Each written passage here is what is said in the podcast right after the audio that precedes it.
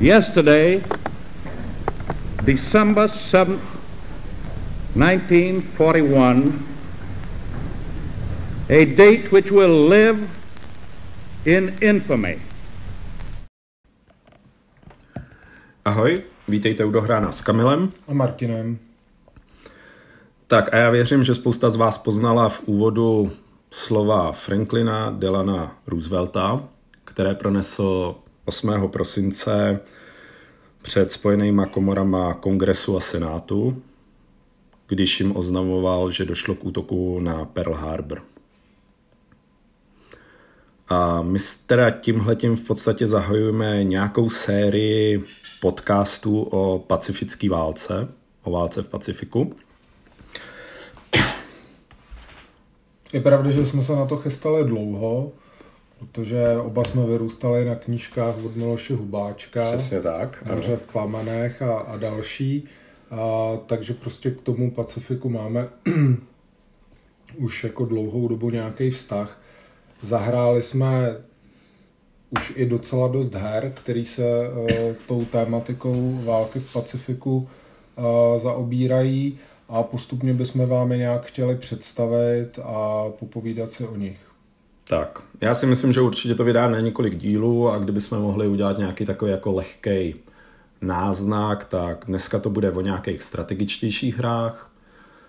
Pak máme určitě do budoucna ještě jeden díl o strategických hrách a pak můžeme v podstatě skoro nekonečně mluvit o různých taktičtějších záležitostech a to ať už prostě od nějakých bojů kolem Guadalcanálu, námořních, přes nějaký i taktický boje na pevnině a máme i, budeme mít i zástupce Double Blind her, na což se těším, až vám to představíme. Prostě máme těch her relativně hodně a budeme schopni o nich pojídat podle mě docela dlouho. Tak a rovnou řekněme, že dojde i na naše zamilované Empire of the Sun, ale ne dneska. Ne dneska, tak. Dobře, takže to je asi úplný úvod a o čem se dneska budeme bavit. Dneska se budeme bavit o dvou hrách. Jedna z nich je Pacific Victory od Columbia Games, druhá edice, kterou jsme hráli před nějakým časem. A dneska máme dohráno Pacific Tide, což je hra od Compass Games. Mm-hmm. tak, kdybychom řekli, zase, možná můžeme jako v krátkosti o těch dvou vydavatelstvích a o autorech, takže Pacific Victory jako designer je tu uvedený Tom Dalglish, Dalglish, nevím. To je jeden z majitelů Columbia, Columbia Games. A vlastně v podstatě já bych řekl, že de facto spousta her teďka od Columbia Games je právě vydávána tím Tomem a tuším, že ten jeho bratr se jmenuje Will Dalglish a v podstatě drtivá většina jejich her je prostě pod jejich taktovkou. V minulosti měli ještě v rámci Columbia Games vydávali hry například od Craiga Bessinge, ale ten v podstatě pak od nich odešel k GMT Games. Zajímavá věc je ta, že vlastně odešel, jakoby když dělal hru, která se později stala hrou Helens, o který už jsme v minulosti na dohránu mluvili. A on se de facto cítil příliš omezený počtem stránek pravidel, který mu po, povolili v Columbia Games. Přišlo mu, že ho prostě příliš tlačí jakoby k nějakému zjednodušování a už s tím nebyl spokojený. tak, takže to je možná úvod o Columbia Games a o, tom, o Tomovi Dalglishovi. A nevím, jestli ty chceš něco k tomu. Asi ne. A ta druhá hra Pacific Tide, ta je od Gregory M. Smise, což vlastně je primárně autor solitérních her. Vydal vlastně v poslední době chrlí strašný kvanta solitérních her. Začal vlastně tím, tuším, Silent War se to jmenuje. Je to, ne, Hunters, Hunted a pak Silent War, pak vlastně vydal to Beneath Mad, nebo je to na preordru, pak vydal podle mě ty prvo, prvováleční ponorky, pak vlastně už si začal hrát i s letadlama, takže vydal nějakého toho Interceptora, vydal vzducholodě. Svým způsobem je to všechno jako z mýho pohledu bohužel na jedno brdo, jsou to ty hry ala B17 Queen of the Sky, ve kterých prostě vy ovládáte jednu ponorku, jedno letadlo a vlastně odrážíte hrozby, které na vás chrlí, ty, chrlí ta hra, která vám je vlastně náhodně generuje a a vy na ně nějakým způsobem se snažíte prostě zareagovat pomocí toho, že vypalujete torpéda na konvoje a podobně. Je tam většinou zakomponovaný nějaký kampaňový systém. To si myslím, že možná na úvod stačí. Asi stačí, tak na kterou se vrhneme první. Tak asi na to, co jsme hráli první. Tak jo. Pacific Victory. Eh, je to Columbia Games a Columbia Games v podstatě, co já vím, dělá skoro výhradně blokové hry. Mm-hmm. Až, pár, až na pár výjimek. A tohle je teda klasická bloková hra. Máme tu vlastně kvanta bloků pro obě strany. Za Japonce jsou to bloky oranžový, za, ne, za spojence to jsou bloky modrý. Taková tak haky barva pro hnědá pro, pro Brity a vlastně... Žlutá jsou Austrální. Já jsem si myslel, že to by měly být ty Číňani, ne? Ne, máš pravdu, žlutá jsou Číňani. Žlutá jsou Číňani. Žlutá jsou Číňani. A je tohle, tohle je vlastně druhá edice, ta původní edice, tuším, tohleto rozdělení bloků po barvách vůbec neměla, bylo tam i výrazně méně jednotek. A tahle ta druhá má v podstatě jakoby i rozšíření ve větší té Číny a vlastně právě asi jakoby podle mě nejvíc toho bylo, že tam přidali spoustu bloků a vlastně rozdělili ty barvy, čím si nejsem úplně jistý, ale za chvilku se o tom pobavíme. Mm-hmm, tak to. Jinak je to klasická Columbia Games, takže je to papírová mapa, která je asi předmětá na, na 8 dílů. A na 8krát. A se omlouvám, jestli jsem způsobil nějaký hluk. A v podstatě, co je ale na ní určitě zajímavý, tak de facto postihuje nebo za, zabírá od vlastně od Spojených států přes Havaj, přes ty, přes ty jižní oblasti Pacifiku, Austrálii. A vlastně je na ní i, i Indie, Čína, což je poměrně zajímavý. Přes spousta her vlastně, jak si řekneme, nějakým způsobem třeba to čínský bojiště abstrahuje, tak tady to máte všechno. Tady to máte prostě ten Pacifik v podstatě úplně celý. Máte tu i tu Austrálii, máte tu nějaký holding box pro Panamu, odkaď můžou připlouvat americké jednotky, které byly vyrobeny vlastně na východním pobřeží Spojených států a pro Brity tu máte tu cestu kolem Afriky, takže vlastně ty jednotky přijíždějí z té jižní Afriky. To v případě, že je vlastně zavřený Suez a v podstatě plaví se kolem nebo chtějí přivážet jeho africké jednotky. Je tu i pár políček nějakých na pomezí s Sovětským svazem, ale tam si myslím, že se nějak jako zásadně, co si pamatuju, nehrál. No, tam je to v podstatě, určitě, no. je to, jakoby, je, je, to jenom jakoby okraj, ale tam de facto už se nic neděje a jinak je tu prostě ta Čína, je, to, je tu Manžusko, takže tak, jakoby je to poměrně hrubý detail, je to sice hexová mapa, ale prostě třeba takový havajský ostrovy se vejdou na jeden hex, celý Japonsko je tak nějak jako na tři hexy jsou ty hlavní japonský ostrovy. Austrálie má, řekněme, jako na dílku pět prostě hexů. Takže je to poměrně hrubý měřítko, jsou to poměrně velký celky. Tak na té mapě vlastně jsou znázorněny nějaký klíčový strategický města nebo základny. Mm-hmm. A kromě toho ty hexy taky mají různý terén, který potom ovlivňuje, ovlivňuje, já nevím, jestli přímo pohyb, ne, ale boj určitě, že jo. jo. A ten pohyb spíš ovlivňují ty základny, které vlastně jakoby poměrně striktně omezují stacking limity mm-hmm. těch mhm. jednotek.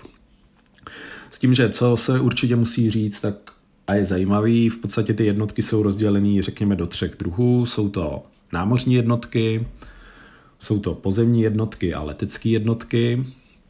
A v podstatě každá z těch jednotek, každá z těch typů jednotek má svý vlastní stacking limity, který pak docela výrazně ovlivňují to jak, se to, jak se celá ta hra chová.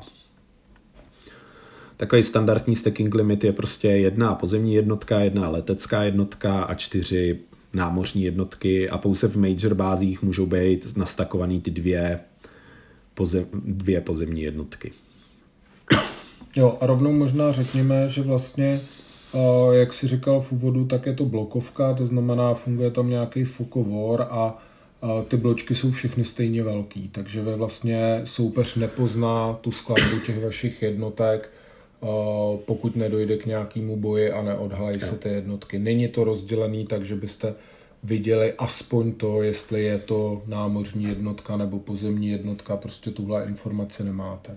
Což řekněme si na rovinu, to už je takový jakoby lehce zvláštní prvek, že jo? protože prostě vy můžete mít čtyři, čtyři námořní jednotky a ani jednu pěší a prostě ten váš soupeř nemá sebe menší jako ponětí, jestli to tak je prostě. Dobrá. Tak, jak se to vlastně hraje? Je to jako nějaký systém aktivací, de facto jsou tu HQčka, to je jakoby možná čtvrtý typ jednotek, mm-hmm. velitelství, který vlastně určují neurčují, kolik jednotek můžete aktivovat, protože vy vždycky pro pohyb můžete aktivovat naprosto každou jednotku a ty jednotky se pohnou o jedno nebo dvě políčka. Ale v podstatě ta aktivace těch velitelství slouží k tomu, že můžete dělat tak strategický pohyby. Což znamená, že můžete ty jednotky relokovat na větší vzdálenosti. A vlastně v podstatě je tu ten princip, který zase použili už několikrát v těch jiných hrách, že v podstatě po každý té aktivaci vy to velitelství stepnete, takže když je nedoplňujete, tak vlastně každá ta další aktivace je slabší a slabší a jste schopni aktivovat menší a menší počet těch, těch jednotek pro ty strategické pohyby, takže se vám vlastně výrazně snižuje ta jakoby schopnost prostě na té mapě něco dělat. Ale je to vlastně nějaký logistický potenciál nebo kapacita, kterou, kterou máte. Tak pak co je ještě jakoby pro Columbia Games typický a obecně je to typický v mnoha blokových hrách, takže je to třeba i v FAPku, jsou tu ty hexide limity, to prostě kolik jednotek se může přes tu konkrétní hexaidu přisunout do, do souboje.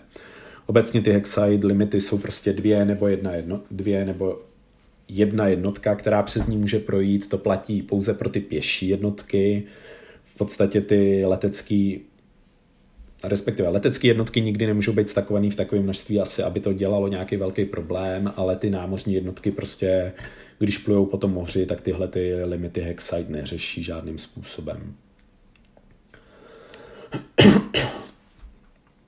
No a já vlastně nevím, to je jako asi jako základní, základní pohyb a pak přijdou boje. A ty boje jsou vlastně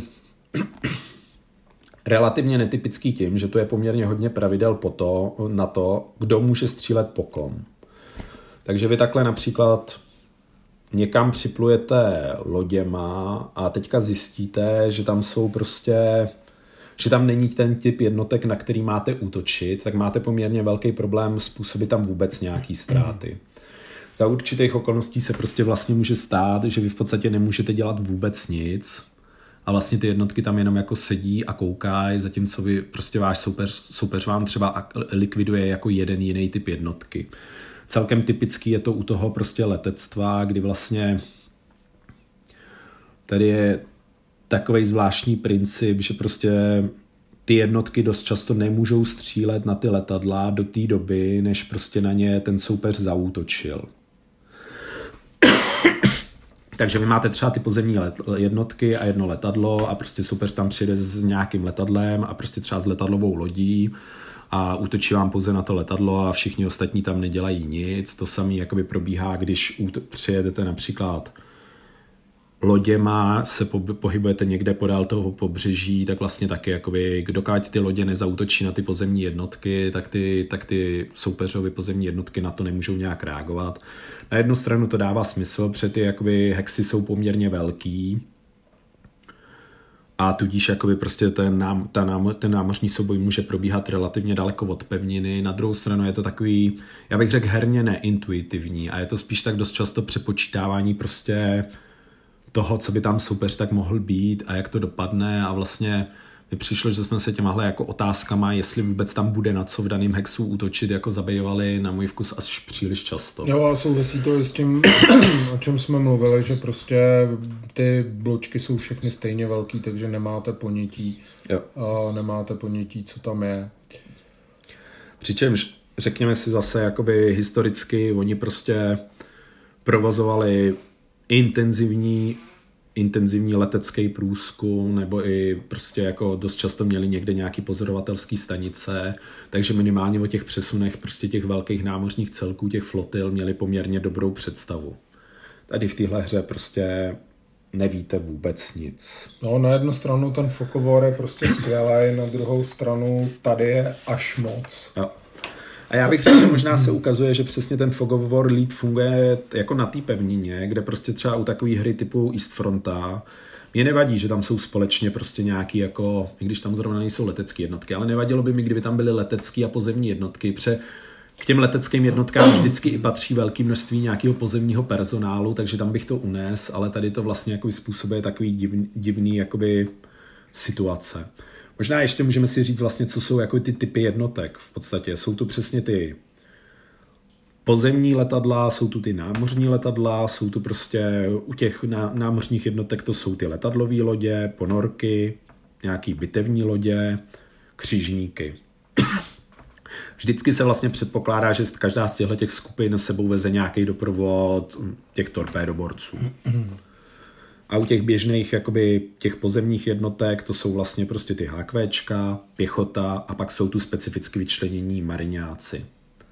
A ještě je tam, pardon, pokud se nepletu, jedna uh, mechanizovaná jednotka, kterou ano. mají k dispozici Japonci, což je taky věc, nad kterou jsme se zamýšleli, proč jenom Japonci, proč ji třeba nemají Britové. Jo, a já jako já jsem se díval na nějaký dokumenty a paradoxně ono to podle mě souvisí s tím začátkem té války, kdy vlastně Briti neměli v podstatě v tom, třeba v té Malajzii neměli žádnou techniku, takže vlastně když tam přijeli tyhle ty jakoby ty tankisti, tak to byl fakt problém, protože prostě neměli v podstatě proti ním nic. Ale, ale jako obecně jako každý ví, že prostě Japonci nebyli jako nějaký jako národ, který by měl něco jako tygryš, Pantery, prostě ty jejich tanky byly velice slabý. Takže ano, jako nemít žádný tank a mít japonský tank jako určitě byl jako velký rozdíl pro ně, ale potom se to jako velmi rychle změnilo a pak tam myslím vlastně prostě táhla nějaká ta sedmá obrněná brigáda nebo divize prostě britská skrz, skrz vlastně Indii, Barmu a tak dále a to byla prostě už jako opravdu těžká technika pro ně. Dobroš. Možná ještě ten způsob boje, že jo, bychom mohli popsat. Jo. Je to vlastně, pomineme ale to, o čem Kamil mluvil, že vlastně je definovaný poměrně složitě, který jednotky, na který můžou útočit, tak je to ten klasický systém, který se ve většině blokovek používá, to znamená, vy máte nějaký písmenko, který označuje iniciativu, mm-hmm. jak rychle bude, eh, nebo kdy v tom souboji bude ta jednotka střílet a eh, potom každý ten bloček má na sobě určitý počet stepů a v tom pořadí, v jakém, v jakém je ta iniciativa, se hází kostkama a vyhodnocují se, vyhodnocují se ty zásahy. Mm-hmm. Ale je to podobný jako u většiny blokovek, už jsme to moc krát probírali, jo. ten systém. Takhle, tady to má lehký twist, a v to v tom, že každá ta jednotka má vlastně na sobě tři čísla a to vám říká, jak jako je schopná proti tomu danému cíli. Takže jedno číslo je, jak je jakoby schopná proti pozem, pozemním jednotkám, nebo první je podle mě námořní jednotky, druhý jsou letecké jednotky a třetí jsou pozemní jednotky. Respektive teďka jsem to poplet, asi je to jakoby letecký, námořní a pozemní jednotky. Takže v podstatě ono vám to třeba říká, že když, tu, když se tu díváme na bloček Enterprise, tak tam má prostě jedničku, dvojku proti jednomu typu cíle, jedničku až trojku jakoby je hit prostě proti druhému typu cíle mm-hmm. a mhm. proti těm pozemním jednotkám například útočí pouze tou jedničkou. Takže je vlastně poměrně slabá. Je vidět, že jakoby prostě není vybavená na to nějakým způsobem zásadně bombardovat. Zatímco když byste se podívali prostě na mariňáky, tak ty mají dvě, jedna, tři, takže jsou prostě ultimátní v tom pozemním souboji. Takže to je jakoby pro mě zajímavý prvek, který vlastně normálně v těch blokovkách není, protože vlastně jakoby všichni střílí do všech standardně. Tady je to jako takhle odlišený. S tím, že je to zase to typický, probíhá několik, několik jakoby vlastně takzvaně roundů toho boje a vy v podstatě v každém z nich se můžete rozhodnout, jestli budete bojovat nebo jestli se chcete stáhnout. Plus teda ještě je tam vlev toho terénu, o kterém jo. jsme mluvili, že vlastně v některých typech terénu, tuším, že to jsou hory, džungle. A ty velký základny. Tak, eh, tak vlastně je potřeba dát dva hity na každý step. Jo, ano, je tu ta takzvaně ta double defense. Tak jo. Pak je to prostě zase jako celkem běžný pravidlo v tomhle, ve chvíli, kdy tu bitvu vybojujete a vyhrajete, tak máte takzvaně možnost provést regroup, což znamená, že můžete ty jednotky prostě z toho vítězního políčka roz, já řeknu, rozprsknout do okolních políček. Umožní vám to prostě se připravit za A buď na obranu proti soupeři, nebo se připravit na nějakou další jakoby útočnou operaci v budoucnu. tak. No. Uh... Co je asi důležité ještě říct, jsou tu prostě, jelikož je to námořní oblast, tak jsou, je tu něco jako blokády, takže vy můžete svý námořní jednotky postavit prostě před pevninu, je vlastně de facto zablokovat nějaký přístav nebo zablokovat nějaký ostrov a vlastně soupeř prostě se může pak tu blokádu nějak pokusit prorazit. Pak jsou tu ty raidy, který se dají provádět na větší vzdálenost, ale ten boj trvá jenom jedno kolo. Ano, a vlastně ten soupeř jakoby prvně dostane ty hity a pak teprve vrací, ale zase ty raidy, za ty raidy se platí strategickýma pohybama. Mm-hmm. Takže to je jeden z těch důvodů, na co potřebujete ty HQčka, nejen jako na rychlý přesuny, klasický strategický pohyb, jak ho známe z jiných her, ale i tady na tyhle ty útoční operace. Tady si můžeme představit, že tím raidem přesně může být ten nájezd na ten Pearl Harbor prostě. Jako vlastně tam rychle vyrazili, prostě zaútočili a zase se stáhli, nebo to může být, prostě jsou to tyhle ty situace, nebo nějaký jako nájezd japonských letadlových lodí na, na Ceylon, dneska Sri Lanku a podobně. A ještě jako na jednu věc potřebujete strategické pohyby a to jsou ty námořní invaze kde vlastně jakoby klasická jednotka musí zaplatit dva ty strategické pohyby na to, aby se vlastně mohla přeplavit a ona se pak přeplavuje až o dva hexy. A v podstatě za A musí buď jakoby tu základnu době, přitom třeba soupeř nemá žádné jednotky, a nebo pak tam proběhne ta klasická bitva. Tak a většinou, většinou tam je jakoby ten, tenhle ten princip bude podobný pro obě ty hry, o kterých dneska mluvíme, že v podstatě ty jednotky, které provádí tu invazi, se nemůžou vylodit do té chvíle, než vlastně neutralizujete nepřátelský námořní jednotky v tom daném hexu. Což vlastně jako v podstatě je to nějaká jako námořní obrana a de facto vždycky ta invaze byla ta nejzranitelnější fáze vlastně toho nebo byla, byly ty jednotky velice zranitelné po dobu, po dobu tý, toho vylodění. A v podstatě ty transportní lodě nejsou nějak ozbrojený, takže je musí ta flotila chránit a obecně to nebylo bezpečné prostě je vyloďovat do té doby, než, než vlastně zkontrolujete to moře a máte tu námořní převahu. A tady jakoby v téhle hře to úplně neuvidíme, není to vidět ani jako v tom Pacific Tideu, ale prostě přesně to třeba ta historická situace u ostrova Leyte, kde vlastně se američani nechali vylákat na, na nějaký svaz letadlových lodí, který byl na severu, na severu Filipín a v podstatě oni tam za nima vyrazili a vlastně nechali, nechali celou tu velkou invazní sílu nechráněnou a ještě nějakou smůlou se podařilo části těch části toho japonského svazu projet kolem obraného svazu bitevních lodí, takže v podstatě tam jakoby téměř mohli zautočit na, na ty vyloďovací vojska. Chránilo to tam de facto jenom nějaký svaz těch malinkých eskortních lodí, který vůbec žádným způsobem nebyli připravený na to, že by měli bojovat s, poze, s, s námořníma jednotkama klasickýma, prostě s těžkýma bitevníma loděma. Tak to byla třeba velmi zajímavá situace, která vlastně tohleto ukazuje, byť ne v téhle hře. Tak, co je to ještě taková jako zajímavost, snaží se tu nějakým způsobem simulovat počasí, což je vlastně dáno tím, že v podstatě tady jsou, dá se říct, čtvrtletní tahy, vždycky jsou to tři měsíce a v těch jednotlivých čtvrtletích jsou tu, je tu prostě nějaký, nějak, nějak ovlivněný počasí.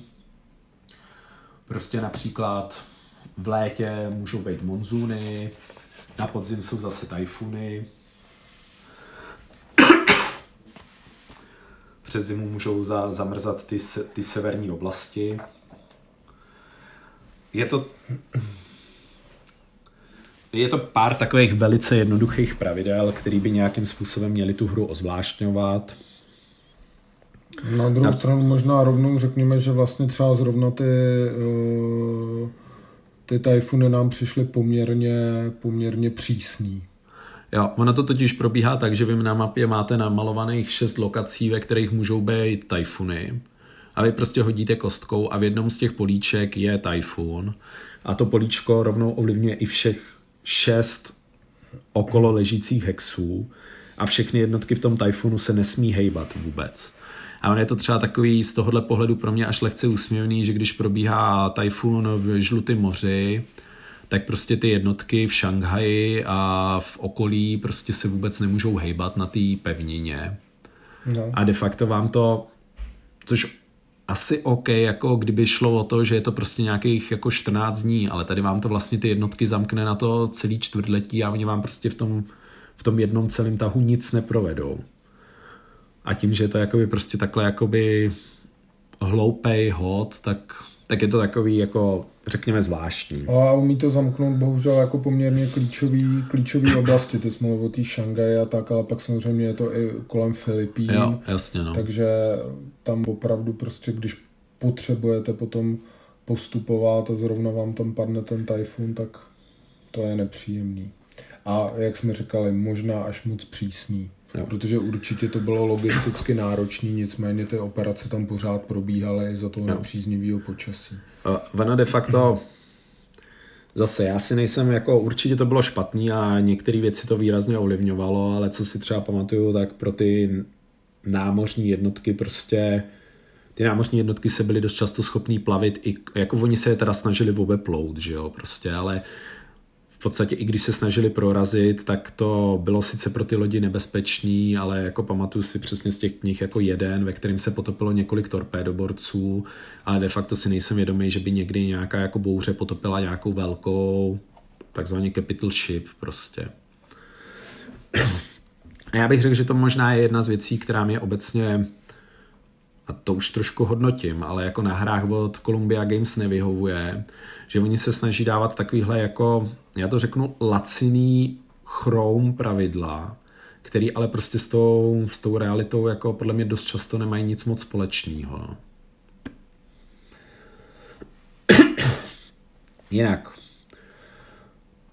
zároveň, i když možná tohle je jako trošku jiný než v, ně, v jiných hrách, ale vy prostě v podstatě v každém, v každém kole nafasujete nějaký takzvaně produkční body, ty produkční body jednak máte nějakou kapacitu přesně v těch svých jakoby domácích územích, druhak máte ale i tu produkční kapacitu na některých územích, který dobydete.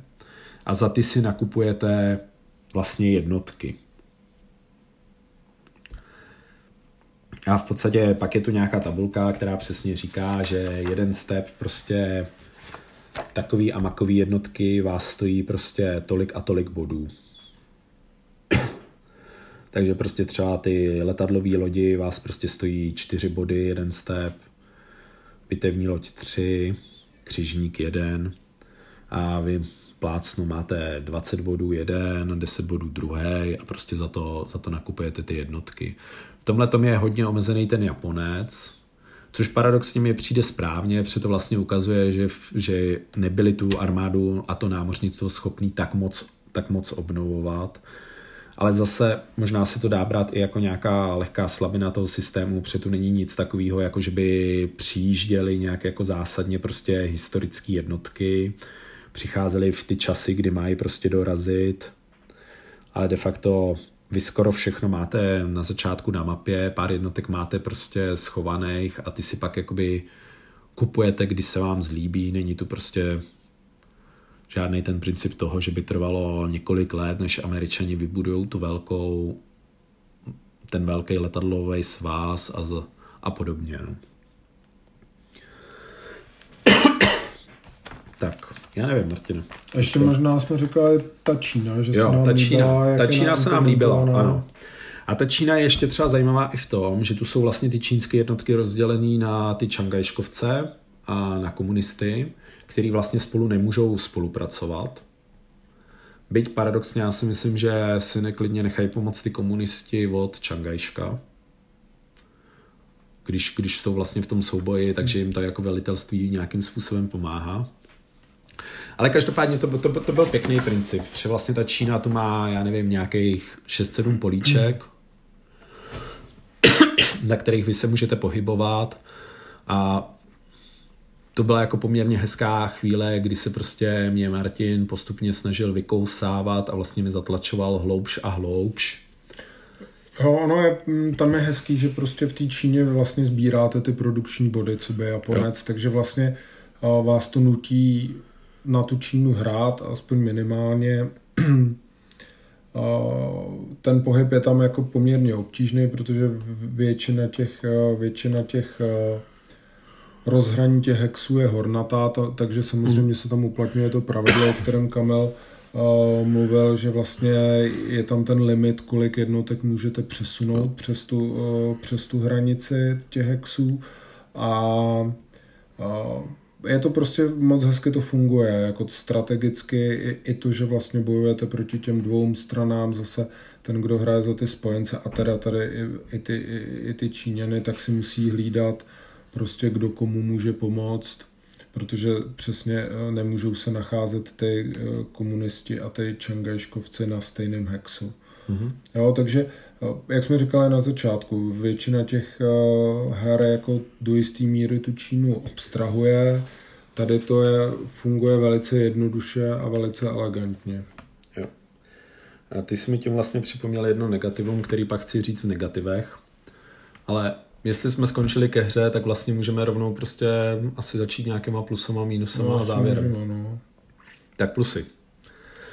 Tak jednoznačně ta Čína, ta, ta Hmm. je opravdu moc hezká. Uh, ten Fokovor je taková dvojsečná zbraň. Ze začátku vlastně mi to přišlo jako super, uh, protože právě třeba z, z většiny jiných her jsme zvyklí na tom, že vlastně v tom Pacifiku ten Fokovor je minimální a mm, vlastně všechno vidíte. A to taky jakoby není úplně dobře, že jo. Prostě nějaký fokovor by tam měl být, takže z kraje já jsem třeba tím byl docela nadšený, ale pak přesně se začaly ukazovat ty nedostatky, o kterých, o kterých jsme už mluvili, že nerozeznáte prostě ty, ty lodičky od, od pozemních jednotek a podobně, takže je až moc velký. Jo? Nevím, nedokážu nedokážu říct. Kraj jsem si myslel, že to je pozitivum, teď, teď jsem tak jako na vážkách. Ideálně bych tady viděl prostě, kdyby ty jednotlivé jednotky byly, měly třeba jinak velký ty hexy, hmm. nebo nějak jinak byly ještě odlišený, pak by to bylo za mě jako úplně ultimátní design. Hmm. Zase by to byla možná dopočítatelný, protože by si viděl, jako co tam je, takže by No, si věděl, jak možný, se máš no. na to před, připravit. No tam, tam je zas pravda, jako, že, že vlastně ten limit toho uh, té jedné pěší jednotky uh, je poměrně, nebo v, myslím v těch major bázích můžou být dvě, že jo. Aha. Tak je, uh, tak je zase poměrně přesně jako, jak říkáš, no, pa- pak kdyby to člověk věděl, tak je to relativně dopočítatelný, protože ty pěší jednotky mají ve smyslu úplně stejnou kvalitu, že jo? Hmm. až s výjimkou té japonský uh, obrněný divize. Jo. A ty mariňáci jsou o něco lepší. Jo, vlastně. Dobrý, já kdybych měl říct nějaký plus, ono to poměrně pěkně vypadá, ty bločky jsou prostě hezký, hmm. jsou na nich docela pěkný siluety, těch vlastně lodí jsou prostě na letadlech jsou letadílka, Jo, vypadá to hezky. Líbí se mi, že si trošku zkusili pohrát s těma vlastně hodnotama těch jednotek, že přesně bitevní lodě jsou podstatně mocnější, než jsou třeba ty křižníky a podobně. A ještě se mi líbí, a to je jako jedna ze speciality, ze specialit Columbia Games, a možná to souvisí trochu s tím Kickstarterem, že třeba k tomu dali rovnou dvoje pravidla. Takže prostě každý z nás měl v ruce jedny pravidla, já jsem je i Martinovi mohl půjčit před tou hrou, prostě nemuseli jsme nic stahovat, mohli si to prolistovat, máte všechny play ID a úplně všechno, co to k tomu je, prostě v ruce a nemusíte se o to dělit. To mi vyhovovalo. Jo, a ještě si myslím říkal taky, že uh, byla k dispozici i nějaká lepší mapa, že, že tady je vlastně papírová skládací. Zase, ale to už se dostáváme k tomu, že se to jako dost na, natahovalo, že jo, Jasně, jakoby no. finančně. Prostě. A tak tam spíš bylo zajímavé to, že jsi říkal, že je to vlastně větší měřítko, takže pro ty, pro ty bločky jako... Je tam víc prostoru. Je tam víc prostoru, no, než, než v té základní mapě. Tak. Jo, ale tady já souhlasím, jako vypadá to hezky a i, i, i vlastně to jako rozehrání prvotní, tak to opravdu působí dobrým dojmem. Hmm, souhlasím. Dobrý, a teďka teda asi mínusy. No, ale... Jestli už nás nenapadne nic, co bychom chtěli říct jako pozitivum. Rozehrání působí, působí dobrým dojmem a pak se dostaneme prostě k těm ale, no, kterých bohužel jako tam jsme našli celou řadu. Tak. Já možná jedno rovnou řeknu, ty jsi mi na to nahrál, když jsme si se bavil o těch, o těch bázích velkých. Je třeba i šíleně tady vytočilo, že prostě na pobřeží Barmy, na té takzvaně té indočínské cestě, nebo India, Čína, Barma, tak, prostě tam jakoby jsou jenom samý ty malé báze, takže tam je ten stacking limit jedna, jo. A když vezmete, že ještě, ještě je to jungle, tak v podstatě je to tam úplně strašně nezáživná ta hra, kdy vlastně vy tam můžete mít jednu jednotku, obránce tam může mít jednu jednotku, ale on má double defense, takže vy ho nemáte sebe menší šanci vykousat. Prostě musíte tam poslat letadílko, doufat, že on tam nemá svý letadílko a pak už jenom jako můžete posílat podél toho pobřeží ty námořní lodě, které tam budou ostřelovat to pobřeží. A což na rovinu je prostě hrozně divný, jo. Protože ono se dost často bojovalo v té džungli mm-hmm. a mhm. prostě opravdu nešli na pobřeží tak, aby je tam jakoby zmasakrovali prostě ty bitevní lodě. A ono to tam bylo těžké, takže ono to bylo jako dost často jako strašně zamknutý, ale zase byly tam úseky, kdy prostě tam došlo k velmi rychlému posunu na jednu nebo na druhou stranu, přes se jim krátkodobě podařilo prorazit a to třeba v tom Empire of the Sun, o kterém jsme mluvili, tyhle věci jsou vidět prostě. Hmm. Tady to vůbec nevidíte, prostě je to tam totálně zamknutý a ale vůbec nechápu proč, jo, protože prostě to je, to je obrovský území, na který se prostě ty jednotky vešly. A ono to má stejný stacking limit jako nějaký bezvýznamný ostrov, prostě kde, kde si v Tichomoří. Prostě u ostrova Wake chápu, že tam prostě je to jako malinký, malinký atůlek a ty lidi se tam prostě nevtěsnají, ale tady to jsou stovky tisíce kilometrů a prostě vy tam můžete vyslat nějaký super malinký prostě celek pěší. Tak to byl jeden, teďka ti předám. No já tady s tebou určitě souhlasím, jako jednak to je herně nezáživný a jednak je to i jako ne, ne, nerealistický, no, ten jako určitě další minus je to, to o, čem, o čem jsme bavili, se bavili a to zase souvisí trošku s tím Fukovor a to, že, že prostě kolikrát ty akce vyznějí, vyznějí na prázdno přesně kvůli tomu, že odkryjete ty bločky a teď zjistíte, že vlastně ty jednotky si nic moc jako uh, nic moc uh, nemůžou udělat. No. To jako prostě je taky špatný. Jo, za mě, za mě i, i, ty, i, ty, i to počasí, o kterém jsme se bavili, a to už to tady taky říkal, je to prostě nějaký chrom, který by tam být nemusel herně. Herně to vlastně jako za mě to nic nepřináší. Jo, kromě kromě nějakého opruzu, protože přesně naplánujete se akci, teď padne, padne jednička a všechno je to v háji a nemůžete, nemůžete dělat nic a nevím, jako Jo, a jako zase spousta jiných věcí tam není, že jo? Prostě nejsou tam věci typu nějakých problémů, co se týče subordinace nebo kooperace mezi armádou a námořnictvem na obou stranách.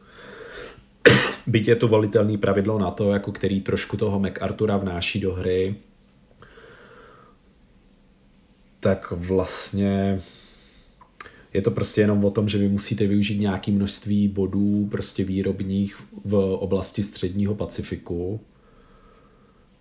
což je prostě a jeho východního a nemůžete to použít prostě k budování nových námořních jednotek eh, ve Spojených státech. To je takový, jako prostě takový pro mě jako zase umělý omezení, který se snaží jako alá pomocí dvo, jednoho odstavce něco nasimulovat, ale prostě simuluje to extrémně jednoduše prostě. Tak jo, to je jako jedna věc. Já myslím, že jsme možná i jako řešili při té hře uh, vlastně to, že se to, že se to vlastně nějak jako ne, nevyvíjí v čase, v tom smyslu, že na hmm. začátku prostě v té válce byla ta iniciativa a všechny karty, nebo skoro všechny karty měly v rukou ty Japonci, ale vlastně postupně se začaly vyčerpávat a na druhou stranu ty spojenci sílili. Hmm. To tady jakoby nějak moc jako vidět není. Jo, ne, to máš naprostou pravdu. No. Jako je tu nějaký speciální pravidlo třeba přesně na ten Pearl Harbor, ale jinak tohle tu není a je to vlastně zase podle mě jedna z věcí. Oni tady šli tou cestou, že ty HQčka vám umožňují dělat ty strategické pohyby a podobně. A mně se asi kor do toho Pacifiku víc líbí ten princip, že vám to umožňuje aktivovat nějaký celky, které se pak hejbou, ale tady se může pohnout a zabojovat úplně všechno. Takže vlastně tady v podstatě se jako proti sobě valí ty velké celky, které se prostě postupně nějakým způsobem okusují a vy děláte vlastně ofenzívu najednou na všech frontách a pouze občas pomocí toho jako strategického pohybu provedete nějakou tu invazi a podobně, ale vždycky hnete všema, všema námořníma jednotkama. A co možná jako byla další z těch věcí, která nám vadila, jestli, jak si to pamatuju, prostě ten pohyb je zvláštní. V podstatě tady se ty jednotky standardně hejbou o to jedno až dvě políčka, když nepoužijete ten strategický pohyb. Což ale znamená, že i ty prostě námořní jednotky přeplujou za ty tři měsíce těch jako a dle měřítka jako pár set kilometrů prostě. Hmm. A oni přitom za tu dobu prostě byli schopni přeplout obrovský, jako je obrovský množství prostoru, že jo, prostě. To je třeba zase jako hezky vidět v tom, v tom Empireu, kde prostě, když zahrajete tu velkou aktivační kartu, tak vám to umožní se pohnout třeba o 15 hexů a to opravdu prostě přeplujete z té Havaje k Austrálii a podobně. Hmm, a časový měřítko je tam vlastně podobný jako tady. Jo. No, No, vlastně, vlastně tam, toho, ještě tam toho dosáhneš víc, že? No, když protože se hráš ty karty jako po jo, sobě, že, můžeš to aktivovat, že ten tak, pravda, no. Jsou jo. čtyři měsíce, ale v rámci toho tahu máš 6-7 karet, takže jako je to nějaký dva až tři no, týdny jo. prostě.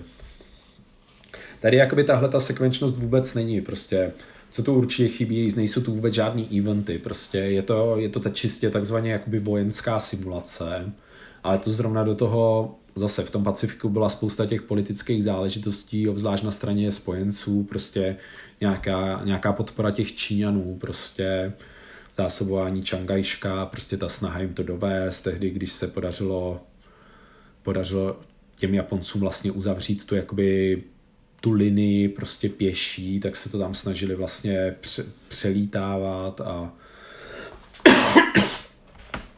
tak ty, všechny tyhle ty detaily vlastně tady prostě nevidíte. Hmm. A já bych řekl, že to ani jako nesimuluje nějak dobře to, o čem pro mě Pacifik byl, a to jsou ty boje letadlových lodí. Tedy tady to prostě, tady v podstatě tím, že jsou to tak velký celky, tak vy to vlastně vždycky přivezete a ty letadla maximálně co udělají. Vystřelí první, ale pak je to prostě o tom, že si to tam zase rozdají ty bitevní lodě a ta nadváda těch letadlových lodí, já ji tu prostě nevidím. No, no, je to tady prostě ta síla těch bitevních lodí jako by ustrnula někde prostě v první světové válce, hmm. kde jako prostě ty bitevní lodě byly, byly ta hlavní síla těch, eh, těch námořních svazů, ale tady už jsme prostě někde, někde úplně jinde. A to máš určitě pravdu, že to tady, to tady nějak extra vidět není což mi ještě úplně připomnělo tu legraci s těma mariňákama. Pře americký mariňáci, když se po, po, po, pohybují po moři, tak jsou plnohodnotná námořní jednotka a oni přitom mají v podstatě poměrně já nevím, mají i zvláštně jako vysokou prostě tu, tu bojovou sílu protiletadlovou a tak podobně. Je to jako, já nevím, tyhle věci jsou prostě zvláštní, no. Mm.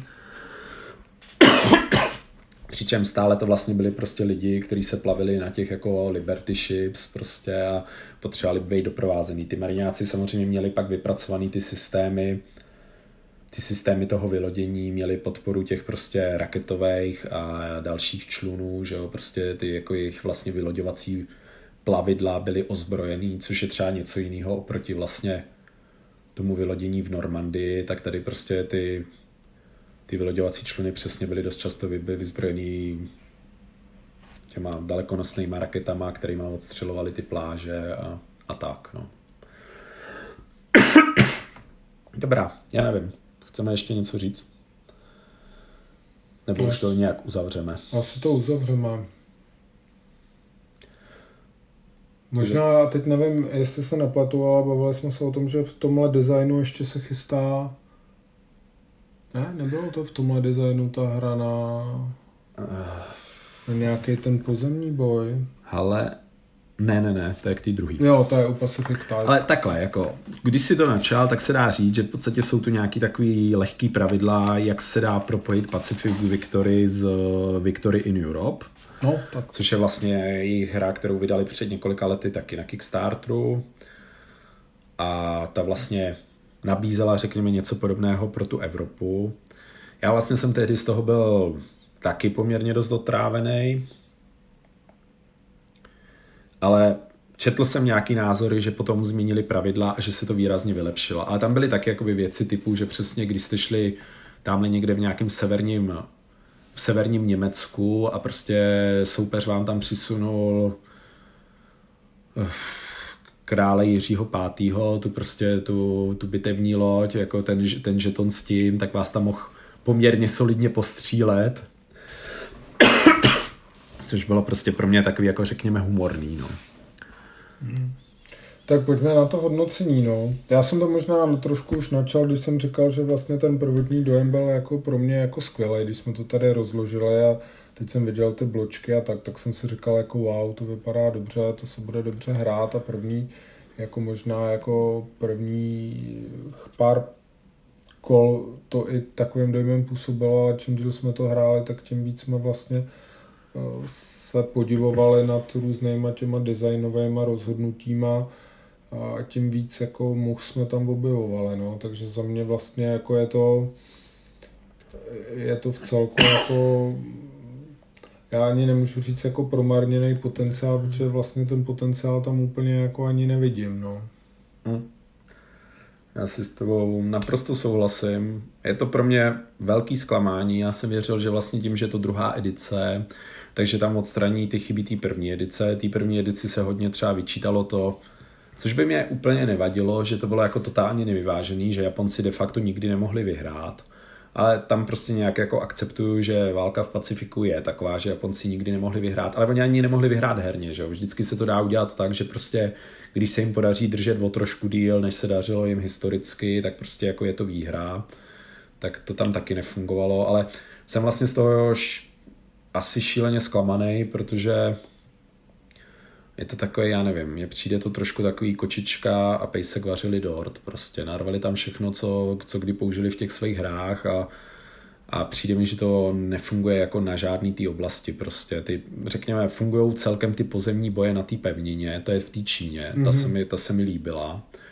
To už jsme tu několikrát řekli, ale pro ten Pacifik a pro ty vyloďovací operace to vůbec není. Přes zase je to jako taková ta klasická slabina. Vy když provedete tu invazi a ona se vám nepovede, tak prostě vy jste promarnili čtvrt roku. Bez nějaký možnosti jako opakování, nápravy, prostě je to totálně jako pryč.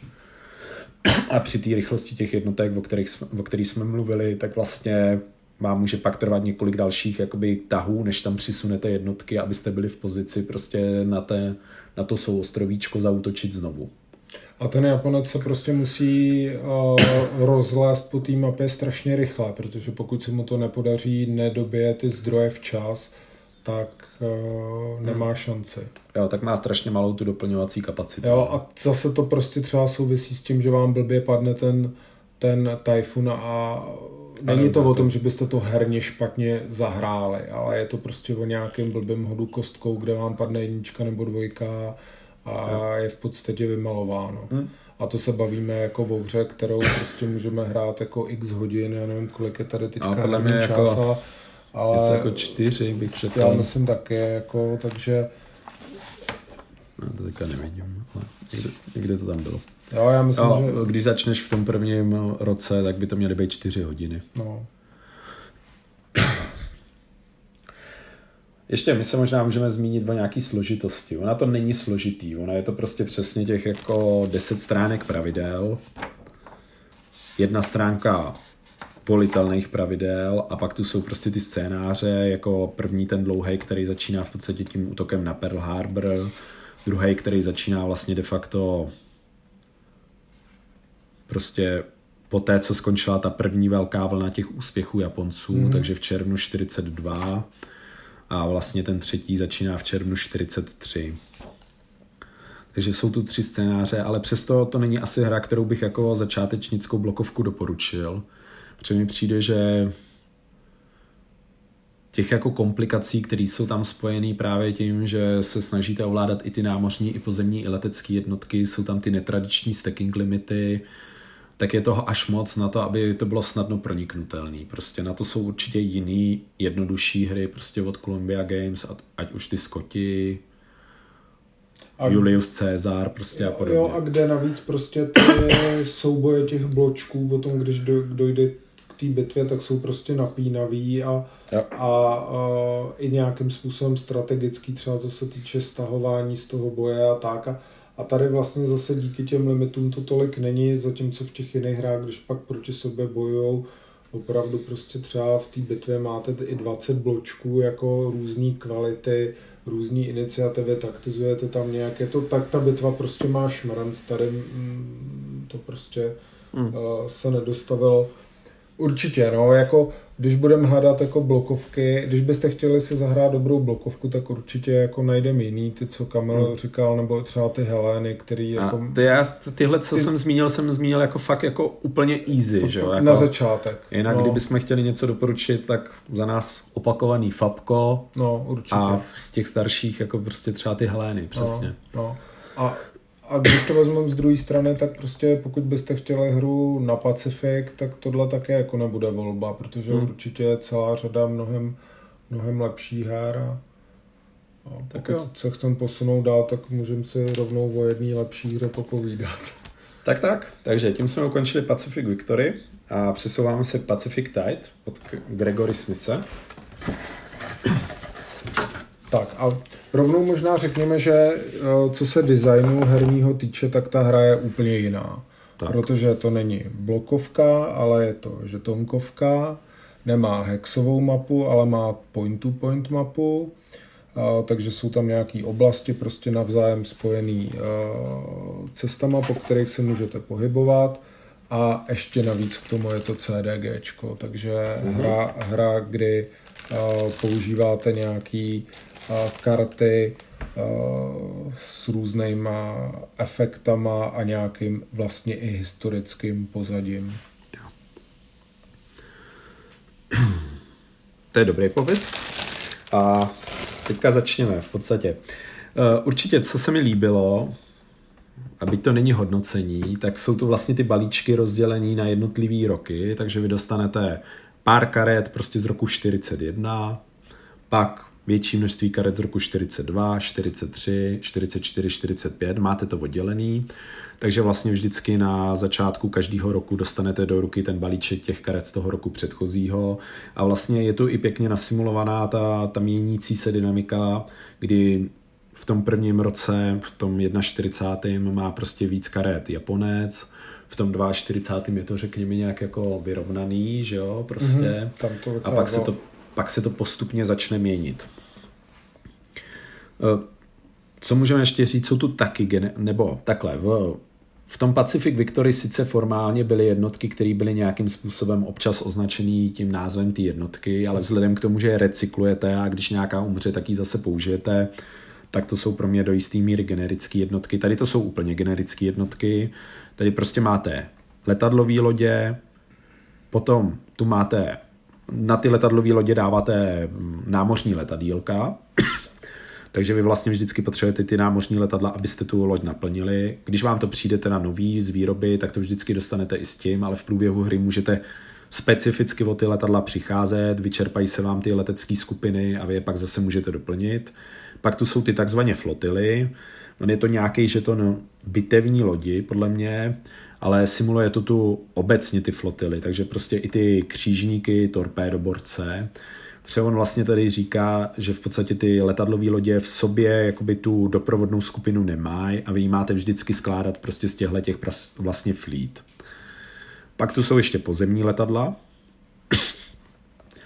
což vlastně pro Američany to je nějaký žeton B-17, pro Brity je to, já nejsem schopný říct, jestli je to nějaký Wellington, a pro Japonce to je podle mě Betty. A pak tu jsou ještě generické jednotky vlastně pozemních jednotek. Tak, a... který, který mají vlastně dvě strany, buď jsou normální, anebo jsou zakopaný, zakopaný. v nějakém opevnění. Jo. Jsou tu teda i nějaký specifické žetony pro Brity, nebo prostě obecně Commonwealth, ale de facto to nemá žádný tady efekt, protože všechny jednotky jsou si rovny, takže Američan nemusí řešit, jaká jednotka je britská, jaká je americká, ale vlastně ovládá všechny stejně. tak kdybychom se podívali na tu strukturu těch karet, není to jakoby CDK v tom ohledu, že vy prostě si třeba řeknete použiju body aktivace, anebo použiju event, Tady prostě ty karty jsou dělané čistě eventově a to znamená, ta karta vždycky má na sobě několik akcí, které můžete provést a vy je musíte provést přesně v tom pořadí, jak tam jsou vyspecifikované.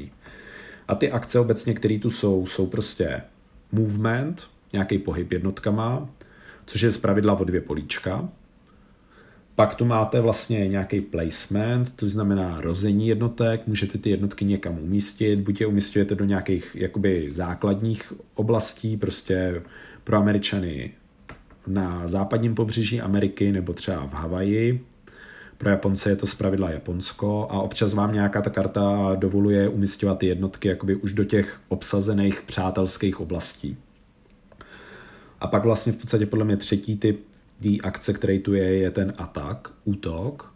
A tam zase může to být běžný útok, kdy můžete útočit jakýmakoliv jednotkama, anebo tam může být specificky řečeno například, že smíte útočit jenom leteckýma jednotkama. A poslední typ akce, který tu je, je vlastně ten Amphibious Assault, takže to vylodění. A teďka vždycky ta karta vám řekne například, aktivuj dvě políčka pro pohyb a vy můžete z těch dvou políček prostě ty jednotky rozpohybovat kamkoliv chcete. Pak vám řekne aktivuj jedno políčko pro útok, takže můžete aktivovat políčko a všim, co je v tom políčku nebo v jeho dosahu, tam, protože například námořní jednotky můžou lítat z vedlejších políček, letecké jednotky jsem chtěl říct, tak vlastně můžete na to políčko zaútočit a pak vám umožňuje aktivovat nějaký políčko pro ten Amphibious Assault, což pak znamená, že vy vlastně z nějakého políčka v dosahu dvou můžete dosunout ty pozemní jednotky, které tam provedou to, to obojživelné vylodění. Mm-hmm. A to jsou vlastně ty základní eh, věci, které na těch kartách jsou. Kromě toho jsou tam ještě nějaké speciální karty, eh, které jsou různého typu. Eh, můžou to být nějaký ponorkový útoky, mm-hmm. útoky kamikazí a podobně, kdy vlastně způsobujete poškození v závislosti třeba na nějakém hodu přímý, ne, ne, nebojuje se to prostřednictvím těch žetonků. A pak jsou to nějaké speciální karty, které si před sebe můžete vyložit a vlastně nachystat si je na použití, na použití v budoucnu já nevím, Japonci mají třeba banzai attacks, což jsou prostě nějaký uh, nějaká vlastně sebeobětování při obraně pozemních jednotek, kdy bojují silnější, ale zároveň utrpějí automatické ztráty. Jo, a je tam řada, řada, těch, řada těch jednotek, který, řada těch karet, které jsou specifické pro, každý, pro každou tu stranu a dodávají tomu nějaký jako flavor prostě a, a nějaký ten chrom. A já bych řekl, že jsou ale nastavený opravdu poměrně pěkně, protože no. ty Banzai Charge byly velice obávaný američanama a tady prostě přesně vidíte, jak vybíhají ty Japonci a prostě nasazený, nasazený bajonety, že jo, a sebevražedně prostě běží na tu nepřátelskou linii a prostě mají možnost jí způsobit mnohem větší ztráty, ale pak za to vlastně dostanou sami nějakou ztrátu. U Američanů tu třeba máme ty takzvaný magic intercepty, což je prostě to, že byli schopni odposlouchávat a nějakým způsobem rozluštit japonský, japonský tajný kód, takže pak byli schopni vydedukovat, kde se jednotlivé věci dějou. Tady vlastně, ale je to udělané velmi jednoduše, ta karta vám dává prostě dvě bonusové kostky k nějakému útoku, vylodění nebo obraně. Takže vy ji můžete použít velmi univerzálně. Dá se pomocí toho hezky nasimulovat midway, kdy na vás Japonec zautočí pomocí letadlových lodí, vy zahrajete tohle, přidáte si pár kostek a vlastně se vám třeba díky tomu podaří tu bitvu zvrátit. Jo, a když se možná zmínil Midway, tak i řekněme, že vlastně třeba Japonec má dvě velký silný ofenzivní karty, jedna je Pearl Harbor, druhá je Midway, ale jsou to karty na jedno použití. To znamená, zahrajete je a jdou ze hry pryč. A spojenec má řadu těch dobrých ofenzivních karet, které se mu teda dostávají ale do ruky až později, s postupem mm-hmm. času rok 43 a později ale na rozdíl od těch japonských karet on je může využívat uh, opakovaně. A když mluvíme o tom opakovaném využívání, tak si musíme říct, jaký je tam vlastně ten mechanismus těch zdrojů a nějaký, nějaký mm-hmm. té mhm. ekonomiky v pozadí té hry, který je vlastně jako za mě moc pěkný. Každá ta karta má na sobě nějakou cenu, a ta se pohybuje od 0 do 4 mm-hmm. u, tě, u, u většiny těch karet a to je cena ve zdrojích, který, kterou musíte za tu kartu zaplatit, abyste si ji mohli následující rok vrátit do ruky. To znamená, odehraju prostě třeba nějakou kartu, já nevím, eh, třeba ten útok kamikazí a eh, cena té karty je 2. Mm-hmm. A pokud, pokud si ji chci v dalším kole za ty, za ty zdroje koupit, tak mě to stojí v dalším roce koupit, tak mě to stojí dva ty zdroje a mám ji k dispozici i v dalším roce. Japonec má celou řadu karet, které uh, jsou relativně slabý, ale stojí nula. Mm-hmm. Jsou to hlavně ty obrané karty, že? ty reakční, tak. jakože třeba jsou to protiponorkový protiponorkový opatření a podobně, nebo to mm. jsou ty bunkry, ty jo, banzai charge I vlastně první verze těch slabých kamikazí, než jo. přijdou potom ty silný. Jo? A tohle je fakt strašně hezký mechanismus, kdy vlastně uh, kdy vlastně uh, hrajete, hraje, uh, vlastně si tvoříte ten balíček, balíček uh, pro ten další rok ale kterým budete hrát. Zase neříkejte tomu, neříkejme tomu deck building, jo, že? Jako určitě. není to úplně. Jako ne, ne, prostě... ne, určitě, není to deck building. Z části je to prostě daný těma uh, kartama, které vám přijdou a jsou definovaný tím, uh, tím daným rokem. Plus část těch karet si můžete buď nechat z toho předchozího roku, anebo znovu koupit jo. za ty zdroje. A tady se přesně ukazuje to, že, uh, že vlastně ten Japonec musí zase opět hrát o ty zdroje, které v tom Pacifiku hmm. jsou a uh, spojenec může provádět nějakou, nějakou, ať už se snažit ty zdroje jakoby uh, získat zpátky, konkrétně tady je to Borneo a Singapur, anebo navíc může právě těma ponorkovými ofenzívama oslabovat tu ekonomickou hmm. sílu Japonska. Což zase, tady je vidět je úplně nádherně ta historie. V podstatě na tom Borneu a vlastně obecně v, v téhle oblasti byly ty, byly ty, byla ta ropa, kterou ty Japonci zoufale potřebovali, aby byli vlastně schopni operovat to svý loďstvo. Takže tím jsou schopni získat nějakou tu sílu a zároveň je tu krásně vidět, že vlastně ono se říká, že v podstatě Američani a tuším, že Britové ve Středomoří byli jediní, kteří byli schopní vlastně de facto vyhrát tu ponorkovou válku, Protože Američanům se postupně podařilo zlikvidovat de facto úplně celou prostě tu obchodní flotilu japonská. Takže to už na konci bylo opravdu takový, že oni zoufale převáželi ty jednotky mezi těma ostrovama na těch Saipanech, nebo jak se říká těm malinkým prostě hmm. člunům, bez motorů, prostě se to tam snažili přeplavovat, protože vlastně drtivá, drtivý množství té japonské flotily neměla, neměla palivo prostě a byly to přesně i ty věci, kdy na konci vypluli prostě s tím Yamatem a Musashi a vlastně de facto jim třeba už ani nedali palivo na zpáteční cestu, protože to prostě považovali za nějakou sebevražednou akci prostě a že tam budou bojovat do konce. Tak to tady úplně není vidět, ale jako je tu vidět ten boj o ty zdroje, prostě Japonec je chce co nejdřív dobít a Američan zase chce používat ty karty těch ponorek na to, aby buď snižoval vlastně ten ekonomický potenciál toho Japonska, tu možnost kupovat ty jednotky, a nebo když vlastně jste třeba v situaci, kdy má japonský námořnictvo stále hodně letadlových lodí, tak vy pomocí těch ponorek můžete útočit na, t- na ty jeho přímo jednotky a máte poměrně solidní šanci, že je vlastně poškodíte nebo zničíte. Hmm.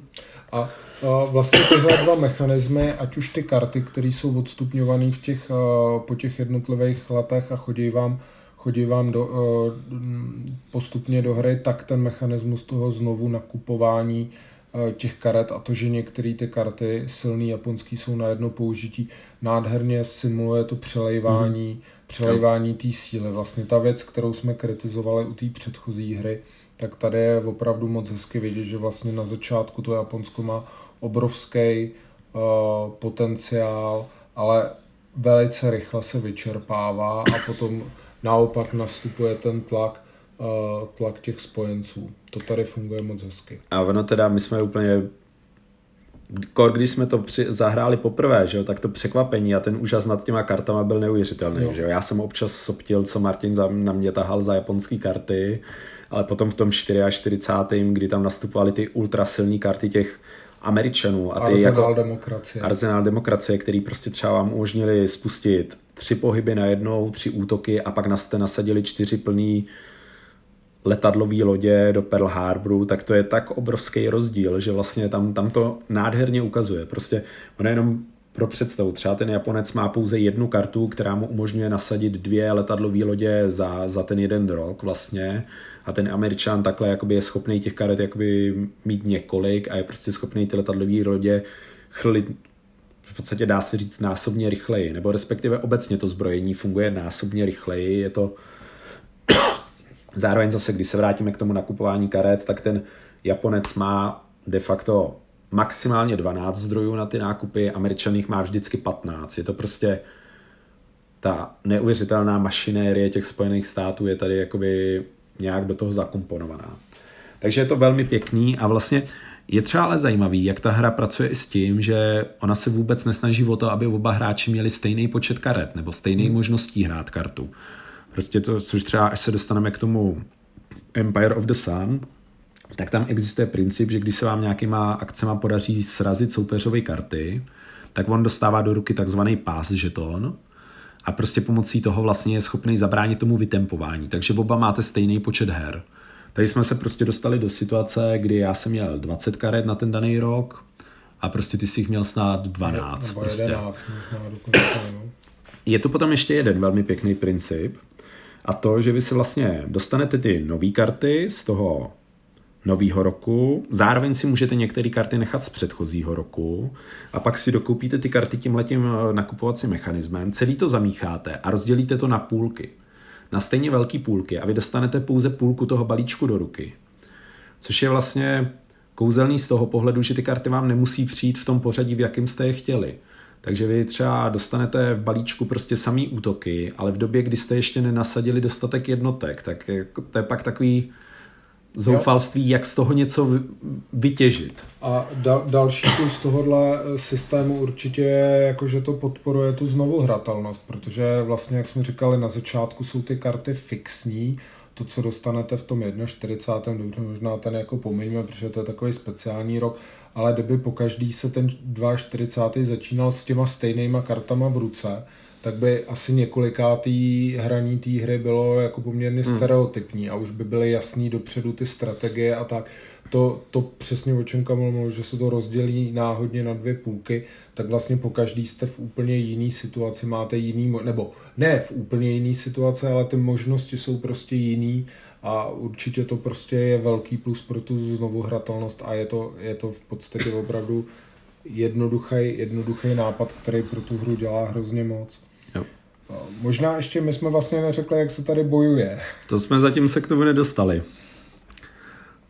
Zase, začali jsme tím, že vlastně pohyby tu jsou de facto o dvě políčka a vy v podstatě, když přesunete ty jednotky do políčka soupeře, tak tam a máte vlastně na té kartě možnost spustit bitvu, protože tady ty bitvy nejsou automatický, ale opravdu musíte ji aktivovat pomocí té akce Attack or Amphibious Attack, mm-hmm. Tak vlastně pak tam proběhne bitva. Z čehož je třeba zajímavý, že vlastně ty jednotky jsou schopné koexistovat vedle sebe. Takže vy, když někam přisunete flotilu k soupeři, tak de facto oni tam můžou být až do té doby, než se dostatečně posílíte a jeden z vás se buď stáhne, anebo tam fakticky tu bitvu spustí. A pak de facto v tomhle není úplně nepodobný tomu Pacific Victory, že jsou tu taky jako poměrně striktní pravidla, kdo na koho může útočit. Takže je tu explicitně dáno, že dokavať v tom daném políčku existují nějaké letecké nebo námořní jednotky, tak, le, tak letecký námořní letecké jednotky a ty klasické námořní jednotky nemůžou útočit na nikoho jiného než na tuhle skupinu cílů. Pozemní letecké jednotky ty si můžou vybrat, ty buď můžou zautočit přesně do tohohle námořně leteckého souboje, anebo můžou vlastně zautočit na pěchotu a pěchota vždycky bojuje pouze proti pěchotě. A pak je tu speciální situace, kdy vlastně jeden z hráčů nemá ani jedno letadlo, tak pak má defaultní jednu protiletadlovou kostku. Mm-hmm.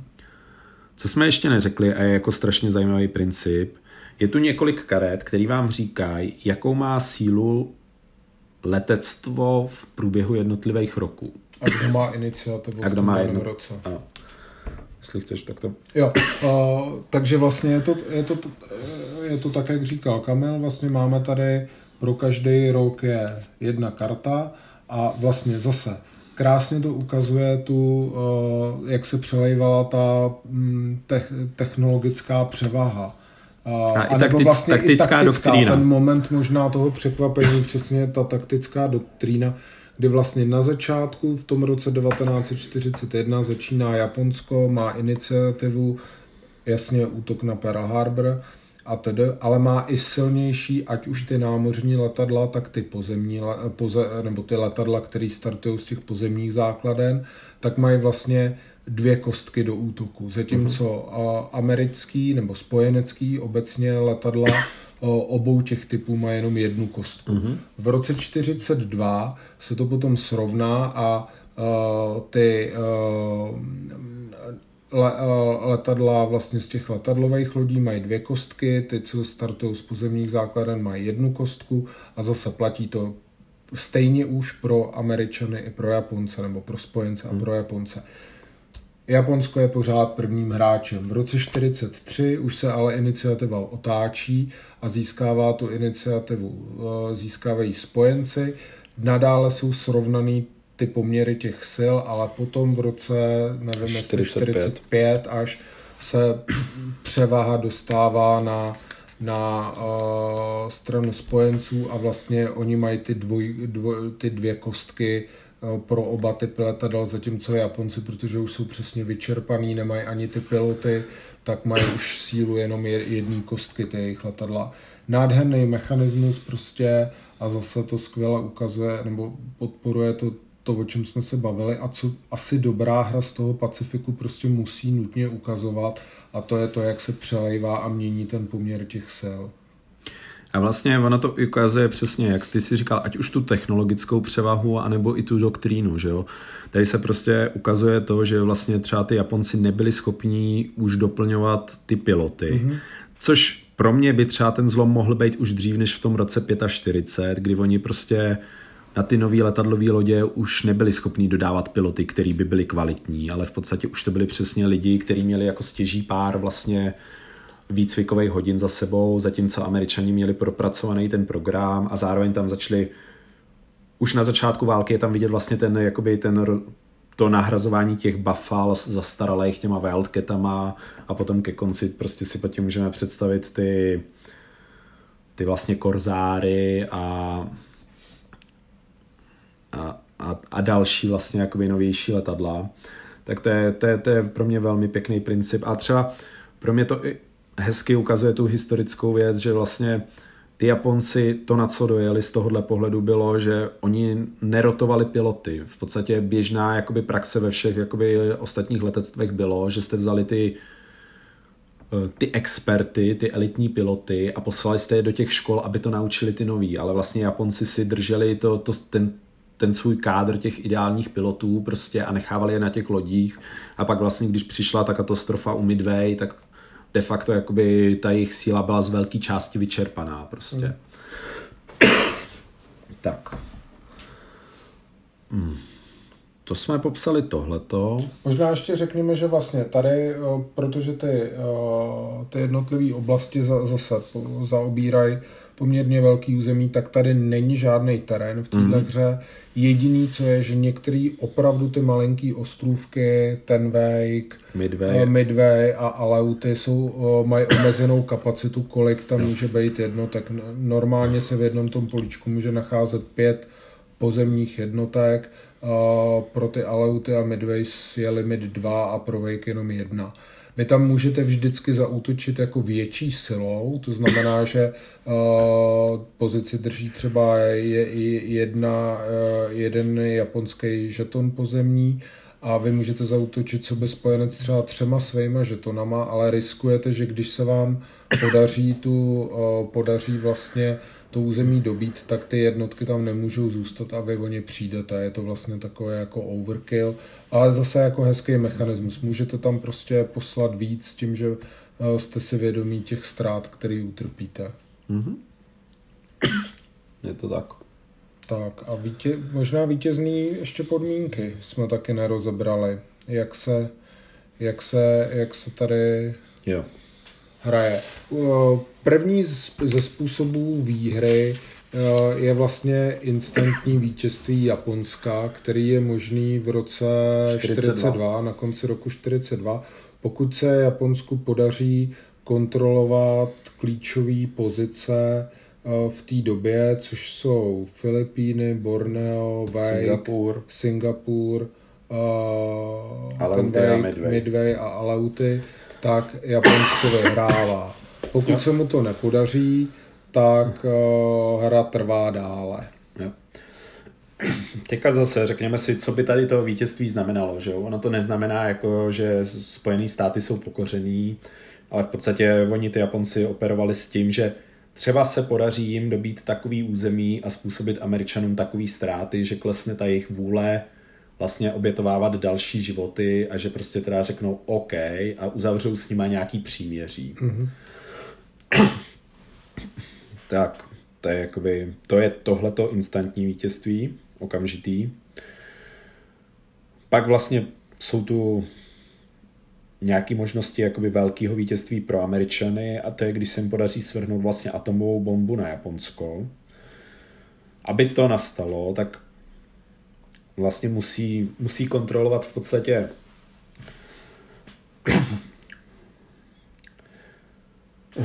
já myslím, že musí kontrolovat, oni, oni musí kontrolovat všechny zóny s mhm. výjimkou Japonska. Přesně tak. A, a pak zahrát Okinavy. tu kartu.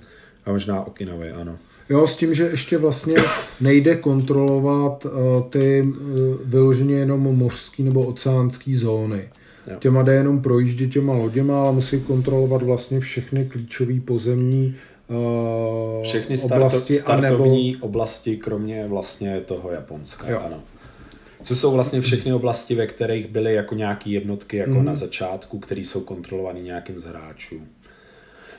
Tohle mi přijde třeba, se přiznám rovnou, takový lehce umělý, jakoby uměle nastavený, že prostě vlastně pro to svržení té atomové bomby potřebovali ty američani nějaký to letiště v dosahu prostě v doletu B29 A řekněme si na rovinu, to jestli Japonci zrovna kontrolovali Aleuty, bych řekl, že nebyl jako ten jako rozhodující faktor. Jo, určitě. Tady já budu s toho souhlasit, že to je umělý, nicméně prostě ten důvod je tam evidentní, protože prostě v pozdní fázi té hry ta převaha těch, těch Američanů je taková, že kdyby šlo jenom o to zajistit si to jedno letiště, odkud by, odkud by prostě na ty Japonce mohli zautočit a, a tu bombu svrhnout, tak prostě a ten Japonec nemá šanci to ubránit v této hře. Ano.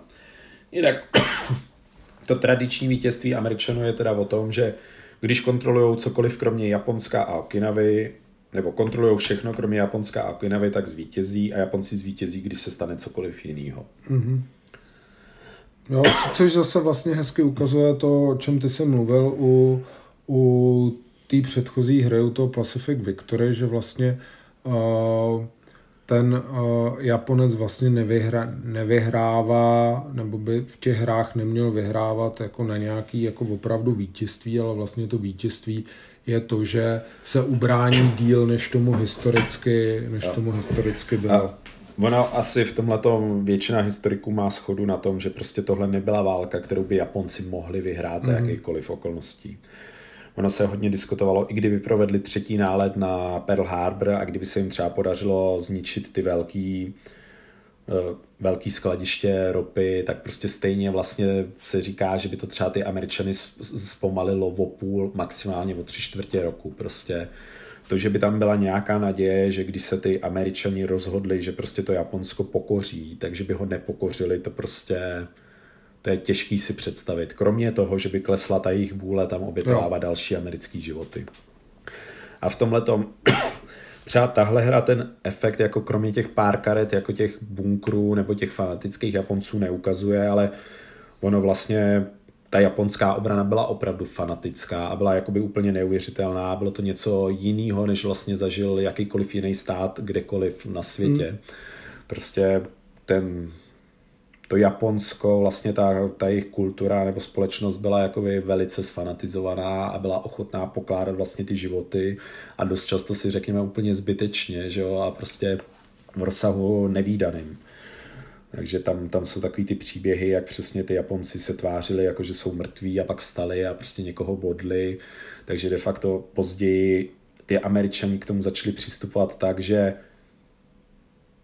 nikomu nevěřili a snažili se dorážet za každou cenu, protože tam vždycky bylo riziko, že byť zraněný a japonský voják prostě má v ruce granát a No vlastně podobná situace, ke který potom dospěli ve Větnamu, že jo, kdy vlastně to bylo to samé, jako kdy... Přesně tak, no. Což mimochodem už několikrát to v minulosti zaznělo, ale v tomhle já vřele doporučuji Dana Carlina, má novou sérii Supernova in the East, Teďka vlastně nedávno, tak před měsícem vyšel třetí díl a vlastně to popisuje ten vývoj tý, toho Japonska a to ať už, už vlastně od nějakého přelomu 18. 19. Ne, 19. 20. století, jak vlastně jak by se, ta, se to všechno budovalo, jak ta jejich kultura reagovala na ty vnější vlivy, protože Japonci vlastně dlouhou dobu bylo, byli v nějakém izolacionismu, to je blbý mm-hmm. slovo. A v podstatě pak jakoby vlastně, protože se nechtěli stát kolonií, tak vlastně na to začali reagovat, vyslali de facto svý zástupce do všech zemí světa a vlastně si, se snažili vyzobat si z každé kultury vlastně nějakou jakoby zajímavost, která by, která by je jakoby posunula dál. Takže od někoho přijali kulturu, od někoho přijali jakoby ten vojenský řád, snažili si to zreplikovat a vlastně z toho relativně bezvýznamného státu v podstatě v tom roce 1905, kdy pro 6, kdy proběhla rusko-japonská válka a kdy vlastně to Japonsko, s kterým nikdo nepočítal, se mu podařilo porazit Rus, nebo carský Rusko prostě v té námořní válce a dobít vlastně ty první jakoby svý území na, na vlastně na pevninský Ázii, tak tam se vlastně stali jakoby tím obrovským hráčem a vlastně je teprve všichni začali poprvé respektovat. A i přesto je vlastně vidět, že o těch nějakých 30, 34 let později je ty američani zase vlastně podcenili a v podstatě nereagovali na to adekvátně, protože nevěřili, že by ty Japonci něčeho takového byli schopní. A To vlastně se dá možná říct, že to, co se Japoncům podařilo orchestrovat na začátku té války, ty vlastně totálně se synchronizovaný obojživelné operace a vlastně i vojenské operace, kdy prostě dobili v řádu poměrně krátkým celý ten malajský poloostrov, prostě včetně Singapuru. A v podstatě ještě zajímavý je na tom, že vlastně měli menší sílu celou dobu než ty Briti, tak to bylo úplně neuvěřitelné. Stejně tak se jim podařilo dobít Filipíny, kdy tady se dostáváme do toho názoru třeba na MacArthura, já nevím, jaký ho máš ty, Martine, ale vlastně pro mě je to jako šíleně nesympatická postava, hmm. jak jsem jakoby o něm četl, kdy vlastně on byl sice skvěle schopný jakoby nějak manipulovat média, ale nevím, o tom jakoby vojenským přínosu se dá pochybovat, tak třeba je tam zajímavý, že přesně jako Filipíny byly napadnutý už poté, co bylo vlastně, co se vědělo o útoku na Havaj a přesto byla půlka filipínských letadel zničená na runwayích. Protože prostě zrovna snad jako obědvali nebo snídali prostě jako a jak se jako nestihli se probudit. No. Dobrý, ale pojďme se vrátit tady k Pacific Tide. No, já myslím, že jsme možná už skoro jako všechno řekli o té hře a možná hmm. bychom se mohli pustit k našim obvyklým plusům, minusům. OK. Tak chci začít plusy tentokrát. Asi můžu. Tak já bych třeba řekl, že prostě je to poměrně hezky graficky zpracovaný, strašně se mi líbí ty eventy, ty, ty obrázky na těch eventových kartách a dodává to tomu, ta hra jakoby, byť já jsem učení jako ze začátku měl nějaký pochyby, prostě po přečtení pravidel jsem si řekl, že to bude jako takový velice jednoduchý, možná až primitivní, tak vlastně je tam spousta těch věcí, které tomu dodávají tu historičnost. A na rozdíl třeba od toho Pacific Victory, o kterém jsme mluvili před chvílí, tak tady nemám pocit, že to jsou ty umělé, uměle na to nalepené věci, ale tady to všechno dává smysl. Takže prostě ty ať už od toho, že na těch kartách, když je tam obrázek prostě toho šifrovacího stroje, tak je to ta ultra, prostě ty obrázky sami jakoby velmi evokují, co vlastně ta karta dělá a, ta, a ten jakoby význam té karty tomu pak odpovídá, takže prostě to na vás takhle jakoby dýchá tu historii samou o sobě. Jo, přestože tam není vlastně žádný flavor text, tak, tak prostě a, a vlastně ty karty jsou do jistý míry vlastně generický tím, jak je můžete zahrát, tak už jenom prostě přesně, jak jsi říkal, ten název té karty a, a ta fotka je prostě super a, a ta historie je zatím vidět. A je tam celá řada věcí, které jsou vlastně jednoduché, co se designu týče a uh, mají úplně skvělý potom ten herní efekt. Jsou to ty uh, jednotlivé vlastně karty pro ty dané roky, o kterých jsme tady mm-hmm. před časem mluvili, o tom prostě o té iniciativě, o té o síle těch letadel. Ten mechanismus toho nakupování těch karet, té práce s těma zdrojema je tady prostě krásný. Ta asymetrie mezi těma balíčkama těch karet je taky prostě úžasná. Odpovídá, mm-hmm. odpovídá to opravdu té historii nebo tomu, co... Jo, jak byste si to představovali? Jak byste si to představovali. to, je, to je prostě všechno, všechno super. A, a a všechno to tak nějak jako určitě nějaký výhrady budeme mít, ale všechno to tak nějak jako hezky funguje jako dohromady. Mm-hmm. A dobře se to hraje. Hraje se to rychle. Hraje se to rychle, to je samozřejmě taky pravda. Zase jako eh, budeme mít nějaký uh, mínusy, ale samozřejmě jako výhoda těch generických žetonů je v tom, že uh, jako nehledáte nikde prostě mm. složitě nic dlouho, mm, co, co bude nasadit a tak jako a možná jako kdybychom to ještě porovnali, ta složitost je podobně, podobně velká, je to prostě nějakých skoro 12 stránek pravidel, jako u toho Pacific Victory, ale ale na rovinu, tohle mm. se mi hrálo výrazně s nás prostě. Mm. Bylo to pro mě takový jakoby přehlednější, čitelnější, prostě byť ty pravidla určitě nejsou bez chyby, tak... No. A a, a jako vlastně my jsme měli chuť to furt hrát, že, že my jsme hmm. vlastně zahráli a řekli jsme si, pojďme to zkusit jako ještě jednou a pak jsme si řekli a ještě jednou a, a vlastně je to takový, že chcete si tam zkusit ty jiné strategie, chcete to vidět trošičku jinak. Možná ještě jsme neřekli, že ta hra má vlastně dva scénáře. Mm-hmm. Jeden začíná teda Pearl Harborem v 41. druhý začíná uh, bitvou Midway, nebo těsně před Midway, kdy vlastně je předem daný, který karty už byly zahraný a jsou mimo hru, je, je nějak daný to, to postavení na té mapě.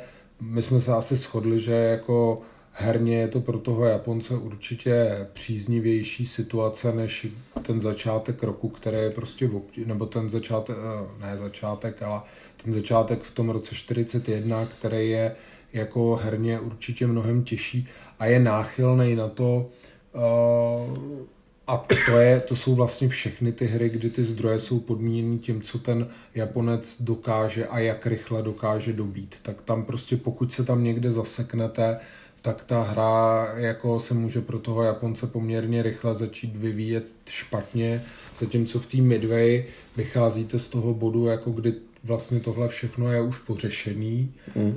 Japonsko má poměrně velkou nadvládu, a teď jde o to, jak rychle prostě se dají spojenci dohromady a jak rychle se, jak rychle se uh, začnou prostě, uh, jak rychle se do toho Japonska pustí a jak to půjde jim. Takže je to přesně, jak ty říkáš, je to jako vidět vlastně ten japonský perimetr, který se jim podařilo jakoby vybudovat, kde, který vlastně američani postupně musí okousávat těma přískokama a vlastně ho zmenšovat, až se prokoušou až k tomu Japonsku. Takže tady zase jakoby na vás dýchá ta historie prostě. A to přitom ta hra je fakticky strašně, strašně jednoduchá. Hmm. Zároveň, já bych řekl třeba to, co jsem před chvílí skritizoval u Pacific Victory, já tu vidím prostě ty námořní souboje ty souboje těch letadlových lodí, kdy si to prostě vyměňují ty nálety na tu větší vzdálenost. Byť i tam máme nějakou drobnou výhodu, tak tu prostě opravdu můžete jakoby z toho jednoho pole do toho druhého útočit těma letadlovými svazama a de facto tím jakoby výrazně omezujete ten vliv těch pozemních, těch no, hladinových plavidel, jakoby těch bitevních lodí, kdy Oni prostě se dostanou do toho souboje pouze, když spustíte tu bitvu v tom daném políčku a i tam to probíhá sekvenčně, že prvně se vyřeší ten letecký souboj a teprve pak se přesouvá k tomu, k tomu námo, k té námořní jakoby klasické bitvě, té přestřelce mezi těma bitevníma loděma. Takže jo, no, tohle tu taky funguje. Je to za mě nádherně jednoduše vyřešený ty přískoky po těch ostrovech, prostě ty vylodění jsou vlastně jakoby dobře řešený, vy prostě musíte získat nějakou nadvládu nad tím mořem, nebo minimálně nesmí tam soupeř mít prostě ty svý obraný flotily a pak se můžete vylodit a prostě a zároveň je tu jakoby hezky vidět, byť tam možná máme pochybu, jestli to není až moc silný, tak ty zakopané jednotky je prostě strašně těžký z těch, jako, z těch obraných pozic rozklížit, trvá to dlouho. Ale jo, tady všude jako na mě ta historie dýchá mhm. prostě. Mm. Určitě no, tak pojďme na mínusy. Pojďme na mínusy. Tak, mínusy. Za mě mínusy jsou ty pravidla a o, tam se asi shodneme a i se shodneme jako s názorem spousty lidí, kteří to nějak hodnotili, ať už na Geeku nebo někde jinde, že vlastně ty pravidla jsou jednoduchý, ale jsou prostě blbě napsaný mm-hmm. a mhm. spousta věcí, který, eh, který eh, jako při té hře budete řešit, prostě v těch pravidlech není. Výhodou je to, co vlastně ty jsi mi říkal, že ten, a i, i jsme toho využili, že ten designér je poměrně aktivní a, a snaží se na všechno odpovědět, takže na všechno, skoro na všechno jako ty věci dohledáte, eh, ty odpovědi, ale prostě bohužel ne v těch pravidlech, ale, ale, ale někde na internetu a... Jo, mohlo, mohlo by to být lepší, hmm. no. Já teďka tady koukám na nějaký list erat, který myslím, že poslední je z nějakého dubna 2019, přičemž i v těch eratách nám spoustu těch věcí chyběla. Mm. Takže museli jsme hodně dohledávat, ale je to takový, že na Geeku i na Concim Worldu na ty dotazy odpovídá, takže prostě drtivou většinu těch věcí, které jsme řešili, jsme našli. A i to bylo tak vtipný, že přesně to člověk začal ťukat do toho Google a první odkaz, který vyjel, byla přesně to číslo té karty a jo. dotaz, jak to má být řešeno, takže a, a vlastně, když už tohle to potom jako dořešíte, tak se to hraje velice snadno, prostě nejsou tam žádný jako zádrhele, ale jako rozchodit to není možná, nebo rozchodit to je relativně no. jednoduchý, ale hrát to dobře, jako jo. teď, co se ve smyslu pravidel týče, nedělat tam chyby a dohledat si nějaký no. tyhle speciální případy, eh, je trošičku jako možná, no. možná náročnější. To, to, to bych podepsal, ano. tak, jak kdybych měl říct nějaký mínus, tak to určitě budou bude to alokování těch ztrát v těch eh, vlastně leteckých soubojích. Protože tady je striktně daný, že se prvně vystřílí všechny letadla a teprve pak jdou nějaký zásahy vlastně do bitevních a letadlových lodí. Respektive je tam výjimka, když hodíte v tom leteckém souboji nějaký šestky, tak ty vždycky zlikvidují tu letadlovou loď. A samozřejmě, když to vede k tomu, že máte pak na konci té bitvy méně letadlových lodí než těch letadel, které na nich musí lítat, mohou lítat, tak o ně přicházíte. Byť tohle je pro mě takový lehounce nešťastný, že tu například neexistují takové věci, že byste mohli přesovat jenom ty námořní letadla. Před se běžně dělo a myslím, že to dělali přesně ty Japonci, že přískokama přesunuli ty letadla na nějaký ostrovy a ta letadlová loď, která o ně přišla, si přijela blíž a ty letadla na ní přelítaly, hmm. tak tyhle ty principy tu nejsou. Prostě ale je to jednoduchá hra. Ztratíte letadlovou loď, ztrácíte okamžitě tu leteckou jednotku, která je na ní prostě na konci bitvy. To je takový, jako by pro nás bylo lehce nešťastný, že přesně to tu dochází k situacím, kdy vlastně, když se to jednomu hráči a druhému jednomu povede a druhému ne, tak tu úplně často nedopadne přímo ta midway, ale dost často tu nastane situace, že jste vystříleli japonský letectvo nebo americký do posledního pilota a jezdí vám tu čtyři, čtyři prostě prázdné letadlové lodě bez letadílek. Který nemůžou vůbec nic dělat. Který nemůžou vůbec nic dělat, ano. No, uh, jo. Další jako mínus je, já jsem vlastně říkal, že celkem dobrý je, že ty žetony vlastně jsou jako generický, takže by se s tím jako hezky pracovalo a v některých případech se hezky pracuje. Na druhou stranu my jsme se tady trošičku rozčilovali, že celá řada těch žetonů by mohla být oboustranná. Některé oboustranný jsou, třeba u těch pozemních nebo těch lateral z pozemních základen je druhá strana toho žetonu informace, jestli to letadlo teďka někam přeletělo, protože ho hned nemůžete použít k boji. A u pěchoty je to, jestli je zakopaná nebo není zakopaná. Nicméně u těch lodiček... U, by, u, těch, u bitevních lodí ještě je jakoby druhá damage strana, ano. Ale u těch letadlových lodí a u těch letadel z letadlových lodí, což jsou žetony, s kterými vlastně nejvíc pracujete a přesně jak tady Kamil mluvil o tom mechanismu těch ztrát, který neustále rozměňujete a tak, tak ty jsou jenom jednostranný. Kdyby byly oboustranný, tak by se určitě s tou hrou pracovalo mnohem, jo. mnohem líp a, a občas opravdu prostě tady v té hromádce těch žetonů to hledat, tak by to bylo, tak to bylo takový jako neúplně přívětivý. Ono některých žetonů je i relativně málo, takže třeba jedničkových japonských pěchot máte poměrně málo, takže jsme je museli něčím suplovat. A sám autor pak přiznal, že jakoby prostě jich tam dál málo, že ho to nenapadlo, že věřil, že s tím nebude problém, ale pro nás to byl, takže jsme měli tady párkrát rozmístěný nějaký kostičky, které simulovaly jednotkový japonský pěchoty. Já mám ještě jednu výhradu a to je k té geografii tomu vlastně Ono je to hodně zjednodušený, prostě je to ta point-to-point mapa, ale chybí mi tu občas některé čáry. Před třeba prostě Američan tu může mít základnu na Espiritu Santu, kde vlastně jakoby jednu dobu od tam vlastně začal spouštět jakoby to, to dobývání těch šalamounu, šalamounových ostrovů, a tady vlastně se na ně nedostanete jinak než přes ty Marshally a přes ty Šalamounovy ostrovy. A přitom vlastně jakoby, když to bylo pro Američany nejhorší, tak přesně oni jezdili touhletou jižní cestou, to vlastně obeplouvali a tam začali budovat tu sílu pro ten postupný útok. Tak tady to vlastně neuvidíte vůbec, protože tam se prostě nedá dostat. Stejně tak, jako jsme tady řešili, a tohle je čistě herní záležitost, že vlastně Austrálie má dvě políčka, na východě Brisbane, na západě Fremantle ale oni nejsou nějak propojený. A protože ten Fremantle je jedno z těch polí, který když ten Japonec dobije, tak vy ho musíte získat, abyste tu hru mohli vyhrát, tak je to šíleně složitý se tam skrz celou tu mapu prokousat. A to je pro mě takový jako nelogický, že vlastně nemůžu použít ty, ty Commonwealth jednotky Australany prostě na tom východě a prostě být třeba Austrálie velká a to středo, to, to, to, to, to centrum té země je prostě nehostinný, tak bych si dovedl představit, že by to trvalo dlouho, musel bych za to spálit nějaký karty, ale prostě nejde to. Tady to musíte dobít vše, všechno těma těma obojživelnýma operacema se proskákat do Singapuru a ze Singapuru pak můžete dobít Fremantle. A to vnímám, že je čistě nějaká balanční záležitost, aby to prostě ten, ten spojenecký hráč neměl příliš jednoduchý. A na tom já vlastně můžu dneska říct, že jsem relativně dojel, prostě, proto hmm. jsem prohrál, protože jsme tu vedli, Martinovi se podařilo dobít Fremantle a zároveň se mnou poměrně intenzivně soupeřil o Aleutský ostrovy.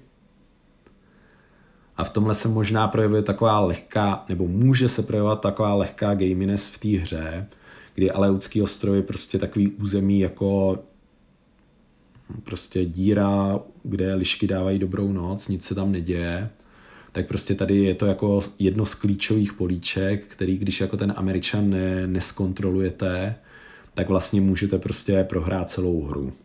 Ono asi to souvisí s tím a vlastně nějakým způsobem s tím třeba pracuje i Empire of the Sun, že to bylo, bylo už území, ze kterého se vlastně dalo dostat na Aljašku, což prostě byla součástí a Spojených států amerických, takže to simuluje tohleto ohrožení prostě jednoho ze států Spojených států amerických, ale, ale stejně je to jakoby a je tomu přisuzovaná moc velká jo, váha. Jo, ale, a... Ten význam prostě hmm. určitě jako v té hře je výrazně vyšší, než tomu bylo ve skutečnosti. Tak. Dobrý. A mě, já nevím, mě už asi žádný další mínus nenapadá. No, mě asi taky žádný další mínus nenapadá. Ne? No. Možná ještě můžeme se zmínit, to je jedna z věcí, o kterých jsme jako dlouho přemýšleli. Tady je vlastně zajímavě vyřešená pasovací mechanika. Jak jsme řekli, může to být velký rozdíl v, v počtu těch karet v rutkách jednotlivých hráčů. Hráči si karty můžou prostě nechávat v ruce a Nikde jsme se nedočetli, že je tu třeba takový ten princip, že když jednou pasujete, už nesmíte hrát žádnou hru. Vy prostě se můžete vrátit a teprve když oba hráči po sobě pasují, tak vlastně končí tah. Což může vést k takovým situacím, že kdyby jeden furt pasoval a nechával hrát toho druhého, tak vlastně se ten jako počet karet neustále přelejvá. Ono se to částečně jako nějak pak vyrovnává tím, že vlastně ty američani prostě prvně ty Japonci musí hrát, aby získali jakoby ten Pacifik, takže nemůžou prostě to taky ukončit ten tak předčasně a pak zase musí už to valit ty Američani, aby jakoby se byli schopní postupně rozprostírat po té mapě, protože jinak by to jakoby nikdy nestihli. Ale to nám přišlo na začátku takový jakoby já nevím, nebyli jsme si ohledně toho jistí. jistí no. Být teďka si myslím, že to spíš není problém, ale dovedu si představit, že kdybyste to hráli s nějakým velkým počtářem, tak vám z toho můžou vzniknout divné situace, kdy on si propočítá, kdy vám to má zaříznout, kdy prostě jakoby má tu hru zavřít, když vy náhodou jednou jakoby budete chtít počkat a nenechat se vytempovat zase na druhou hmm. stranu a může, to, může z toho vznikat jakoby něco zvláštního. Prostě. Jo, tam je určitě ještě potřeba počítat s tím, že vy potřebujete odehrát alespoň karty za tolik bodů, abyste si potom vlastně mohli jo. dokoupit v tom dalším roce, aby vám nepropadly žádný ty zdroje. Takže jo, jak říkáš, je, my jsme to spíš vnímali jako nějaký potenciální problém nebo nějaký potenciální riziko. Zkoušeli jsme vlastně i si to tak jako zahausulovat, že ten pás byl jako definitivní, to se ale pak ukázalo, že vlastně taky není úplně dobře. Mm jak říkáš, není to něco, co bychom teďka mohli říct, je to špatně, nebo to uh, není špatně, je to něco, o čem, o čem máme trošku pochybnosti. No. Jo. Tak. Pojedeme na závěrečný slova? No, můžeme. Tak za mě prostě veliký překvapení. Musím říct, že jsem jako uh, nečekal, že mě to vlastně bude tak bavit hrát a to, co, co jsem tady už říkal, že vlastně budu to chtít hrát znova a znova a zkoušet prostě jiný, uh, jiný ty situace, jiný postupy. Prostě ta historie tam je vidět s jistýma drobnýma výhradama, které tady zazněly. Je to válka v Pacifiku, kterou opravdu odehrajete za ten večer a to je jako klidně prostě asi ne třeba za dvě hodiny, ale jako pokud se budeme bavit o dvou až čtyři hodinách, tak je to určitě prostě za tu dobu mm. hratelný. I vlastně v rámci možností to jako hezky vypadá. Já jako jediný vlastně, co bych jako, já bych vlastně byl rád, kdyby to vydali ještě jednou v nějaký jako updatenutý verzi, kde by byly prostě v pořádku ty pravidla, možná trochu líp jako eh, inteligentnější pořešený ty žetony. A pak by to pro mě byla vlastně jako úplně superová, úžasná, jednoduchá hra na ten, na ten, na ten, na ten Pacifik, no. Jo. Já s tebou souhlasím a já vlastně než jsem to pořídil, tak já jsem vůči tomu měl takový jakoby rozporuplný pocity. Když jsem to poprvé uviděl, tak jsem si řekl, rozhodně nechci hru s generickýma žetonama. Prostě s pár políčkama generickýma žetonama, přišlo mi to divný. Gregory Smith není můj favorit, jako tak jsem to zavrh. Pak jsme prostě, pak nějaký čas uplynul a začal jsem o tom číst relativně pozitivní recenze, tak jsem si říkal, OK, viděl jsem ty karty, které se mi vlastně relativně líbily. Byť mi pořád přišlo, že je to takový jakoby zvláštní, že tam jsou jenom ty jako keywordy, zautočte jednou, třikrát se pohněte. Ale nakonec jsem se prostě jako rozhodl, viděl jsem to tady v Evropě na, na jednom obchodě, tak v Hexasimu, tak jsem se to rozhodl koupit. Přečetl jsem pravidla a opět jsem si říkal, to bude příliš plitký, to bude příliš jednoduchý. Ale pak to hraní mě vlastně velmi rychle vyvedlo z omylu a prostě ten princip toho jak nakupování těch karet, ten je úplně geniální za mě.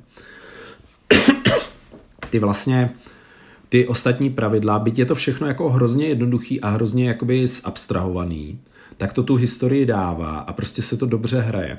A zároveň teďka si vypůjčím od tebe, ty často mluvíš o tom, jestli je to velká nebo malá hra, tak tohle je vlastně v malém formátu, ale je to pro mě velká hra. My jsme prostě xkrát jsme se tu zasekli a vlastně jsme se vážili v tom, co jako udělat, protože vy máte prostě strašně moc možností a teďka nevíte, co je jako ta, ta dobrá záležitost. Není to tak jakoby hutný, jako třeba to Empire of the Sun, ale stejně prostě jsem tu xkrát přemýšlel, co mám udělat, abych ubránil prostě ty aleuty nebo ten wake, abych prostě zbytečně nevysunul tu svoji sílu a Martin mi nesmazal těch mých pár jakoby chabých prostě letadlových lodiček, který jsem tam na začátku toho 42. měl, v době, kdy měl extrémní převahu. Ale zároveň Martin, jako když jsem ho viděl, tak si prostě jako lámal taky hlavu, jako nemůžu se nikde vysunout, nemůžu se nechat nachytat a zase on prostě tu jako věšel hlavu, co mám udělat, abych jako rozvinul ten obraný perimetr a dobil jakoby prostě všechny ty souostroví kolem toho Japonska, abych, aby prostě aby se mu tam nedoběh zase moc rychle, až jakoby bude ta iniciativa na mý straně. A, a super vlastně na tom je, že jako přemýšlíme, ale nepřemýšlíme tak, že bychom něco někde jako propočítávali, hmm. ale opravdu se přemýšlí nad tou strategií, jako kam tu kartu vlastně utratit, kam utratit hmm. ten pohyb. Jo, to počítání je až pak někde prostě někde někde jako daleko, da, da, daleko dole a opravdu přemýšlíte nad tou strategií vaší a to, to, to je prostě pěkný. Jo, je to super. A já jsem se ze začátku obával, vlastně když jsem přičetl ty pravidla, tak jsem si řekl, zahrajeme to jednou, prostě dvakrát, natočíme tenhle ten podcast a prostě půjde to z domu. Ale teďka prostě definitivně vím, že tu hru si chci nechat a prostě bude tu asi jako nebudeme hrát s Martinem pravidelně, ale bude tu čekat prostě na to, až, až mý dva kluci dorostou do nějakého věku, kdy s nima budu něco rozumného schopný zahrát. Přesně myslím, že tohle je ideální úvod do těch vlastně strategických her z Pacifit, Pacifiku. Je to prostě výrazně jednodušší než mnohý ty monstra, o kterých se budeme bavit třeba v, v nějakém z těch dalších dílů. A je to výrazně lepší než třeba to Pacific Victory, který tu leží v krabici vedle nás. Mm. Prostě je to dobrá hra. A velmi se těším, vlastně i ten sám autor tady v tomhle píše, že je ještě minimálně jedna hra v tomhle designu Paradoxně to je hra, která byla dokonce nadizajnovaná dřív, ale z důvodu nějakých vydavatelských priorit vlastně byla pak prvně dokončená tahleta. Ta druhá hra bude na téma výcho- východní fronty, tuším. A prostě moc se na to těším, protože si myslím, že možná ten systém by dokonce pro tu vlastně, pro tu pozemní nějakou vlastně ofenzívu mohl být vhodnější, třeba i než tohle, byť i tady mi to jako funguje skvěle. Hmm. A možná my jsme ještě úplně zapomněli taky na to, že to není jenom hra pro dva, ale tam je solitár mod, který ano. jsi dokonce vyzkoušel. Já jsem si ho vyzkoušel a co je zajímavé, jako, tak prostě ta hra vám umožňuje hrát ten solitérní mod za obě strany, i za Japonce, i za Američany. A je to jako hodně jednoduchý, je to taková ta jako ta umělá in, no, umělá inteligence, to je silný slovo. Je to prostě nějaký systém, který vám pomáhá s tím hraním a vlastně Občas vám to přesně řekne něco takového jako zaútočte na Filipíny vším, co můžete a všema kartama se je snažte dobít. To je prostě váš úkol pro 41. rok. Ve 42. třeba za toho Japonce prostě máte za úkol se pokusit získat Midway, Wake a prostě a když tyhle první dvě věci máte, tak se pokusit svést velkou, nám, velkou vlastně bitvu letadlových lodí. Takže když na to přijde, vy máte za úkol svést velkou bitvu letadlových lodí, ale za to Japonce si sami musíte rozmyslet, kde tu bitvu svedete. Prostě vyberete si jeden z těch staků amerických letadlových lodí, pakliže jich je víc a pokusíte se na ně zaútočit. Takže vlastně jakoby ta hra vám ne, neříká kam co pohnout, jo. jako některý jiný ty solitární, uh, solitární pomůcky, ale říká vám vlastně, jak máte na co máte cílit a ten tah vlastně hmm. za toho protivníka potom musíte promyslet jako reálně vy, nicméně jo. alespoň prostě ten strategický, strategický záměr prostě ta hra uručuje. Co je třeba ještě dobrý, jsou tu tři, tři vlastně jakoby nějaký osobnosti toho bota a to agresivní bot, nějaký takový jakoby vyvážený a vysloveně obraný. A ta hra vám vlastně jakoby radí, jak, jaký karty máte využívat. A v podstatě ten mechanismus toho, že je to CDG, ale je to vy, vy, vyřešený poměrně dobře. Vy máte prostě ten balíček těch soupeřových karet, ať už japonských nebo amerických. A vy vždycky líznete tři z nich a vyberete tu, která se nejvíc hodí do dané strategie. Takže když máte agresivní, tak vyberete nějakou kartu, která dole uprostřed té karty má prostě písmeno A. Když je jich víc, tak prostě si hodíte kostkou a rozlosujete, která to je. Ty zbylý zahodíte, příští kolo zase otočíte tři, zase jednu vyberete, zbylý zahodíte. A takhle, když prolízáte tou první várkou toho balíčku, vezmete vždycky ty pozahazované karty a zase je všechny zahrajete. Takže jakožto ten hráč nikdy nevíte, která karta na vás přijde. Postupně samozřejmě, jak se ten balíček zužuje, tak vlastně už jakoby jste schopný říct, co tam asi zbylo ale rozhodně to není nic takového, jako že byste si lízli sedm karet, podívali jste se na ně a pak jste z nich nějak vybírali a snažili jste se to zapomenout, co jste tam u něj viděli. Prostě je to řešený jako chytřejš. A pro pár z těch karet vybraných je to jako dokonce přesně, co se bude dít. je to nadefinováno, že přesně při kartě Midway se Japonec pokusí získat Midway, ale zároveň se pokusí zautočit na ty Aleutské ostrovy. Tak jo, a já nevím, jestli ještě nás k tomu napadá něco dalšího. Jo, já bych to, za sebe bych to vlastně shrnul tak, že pokud se vlastně uh, bojíte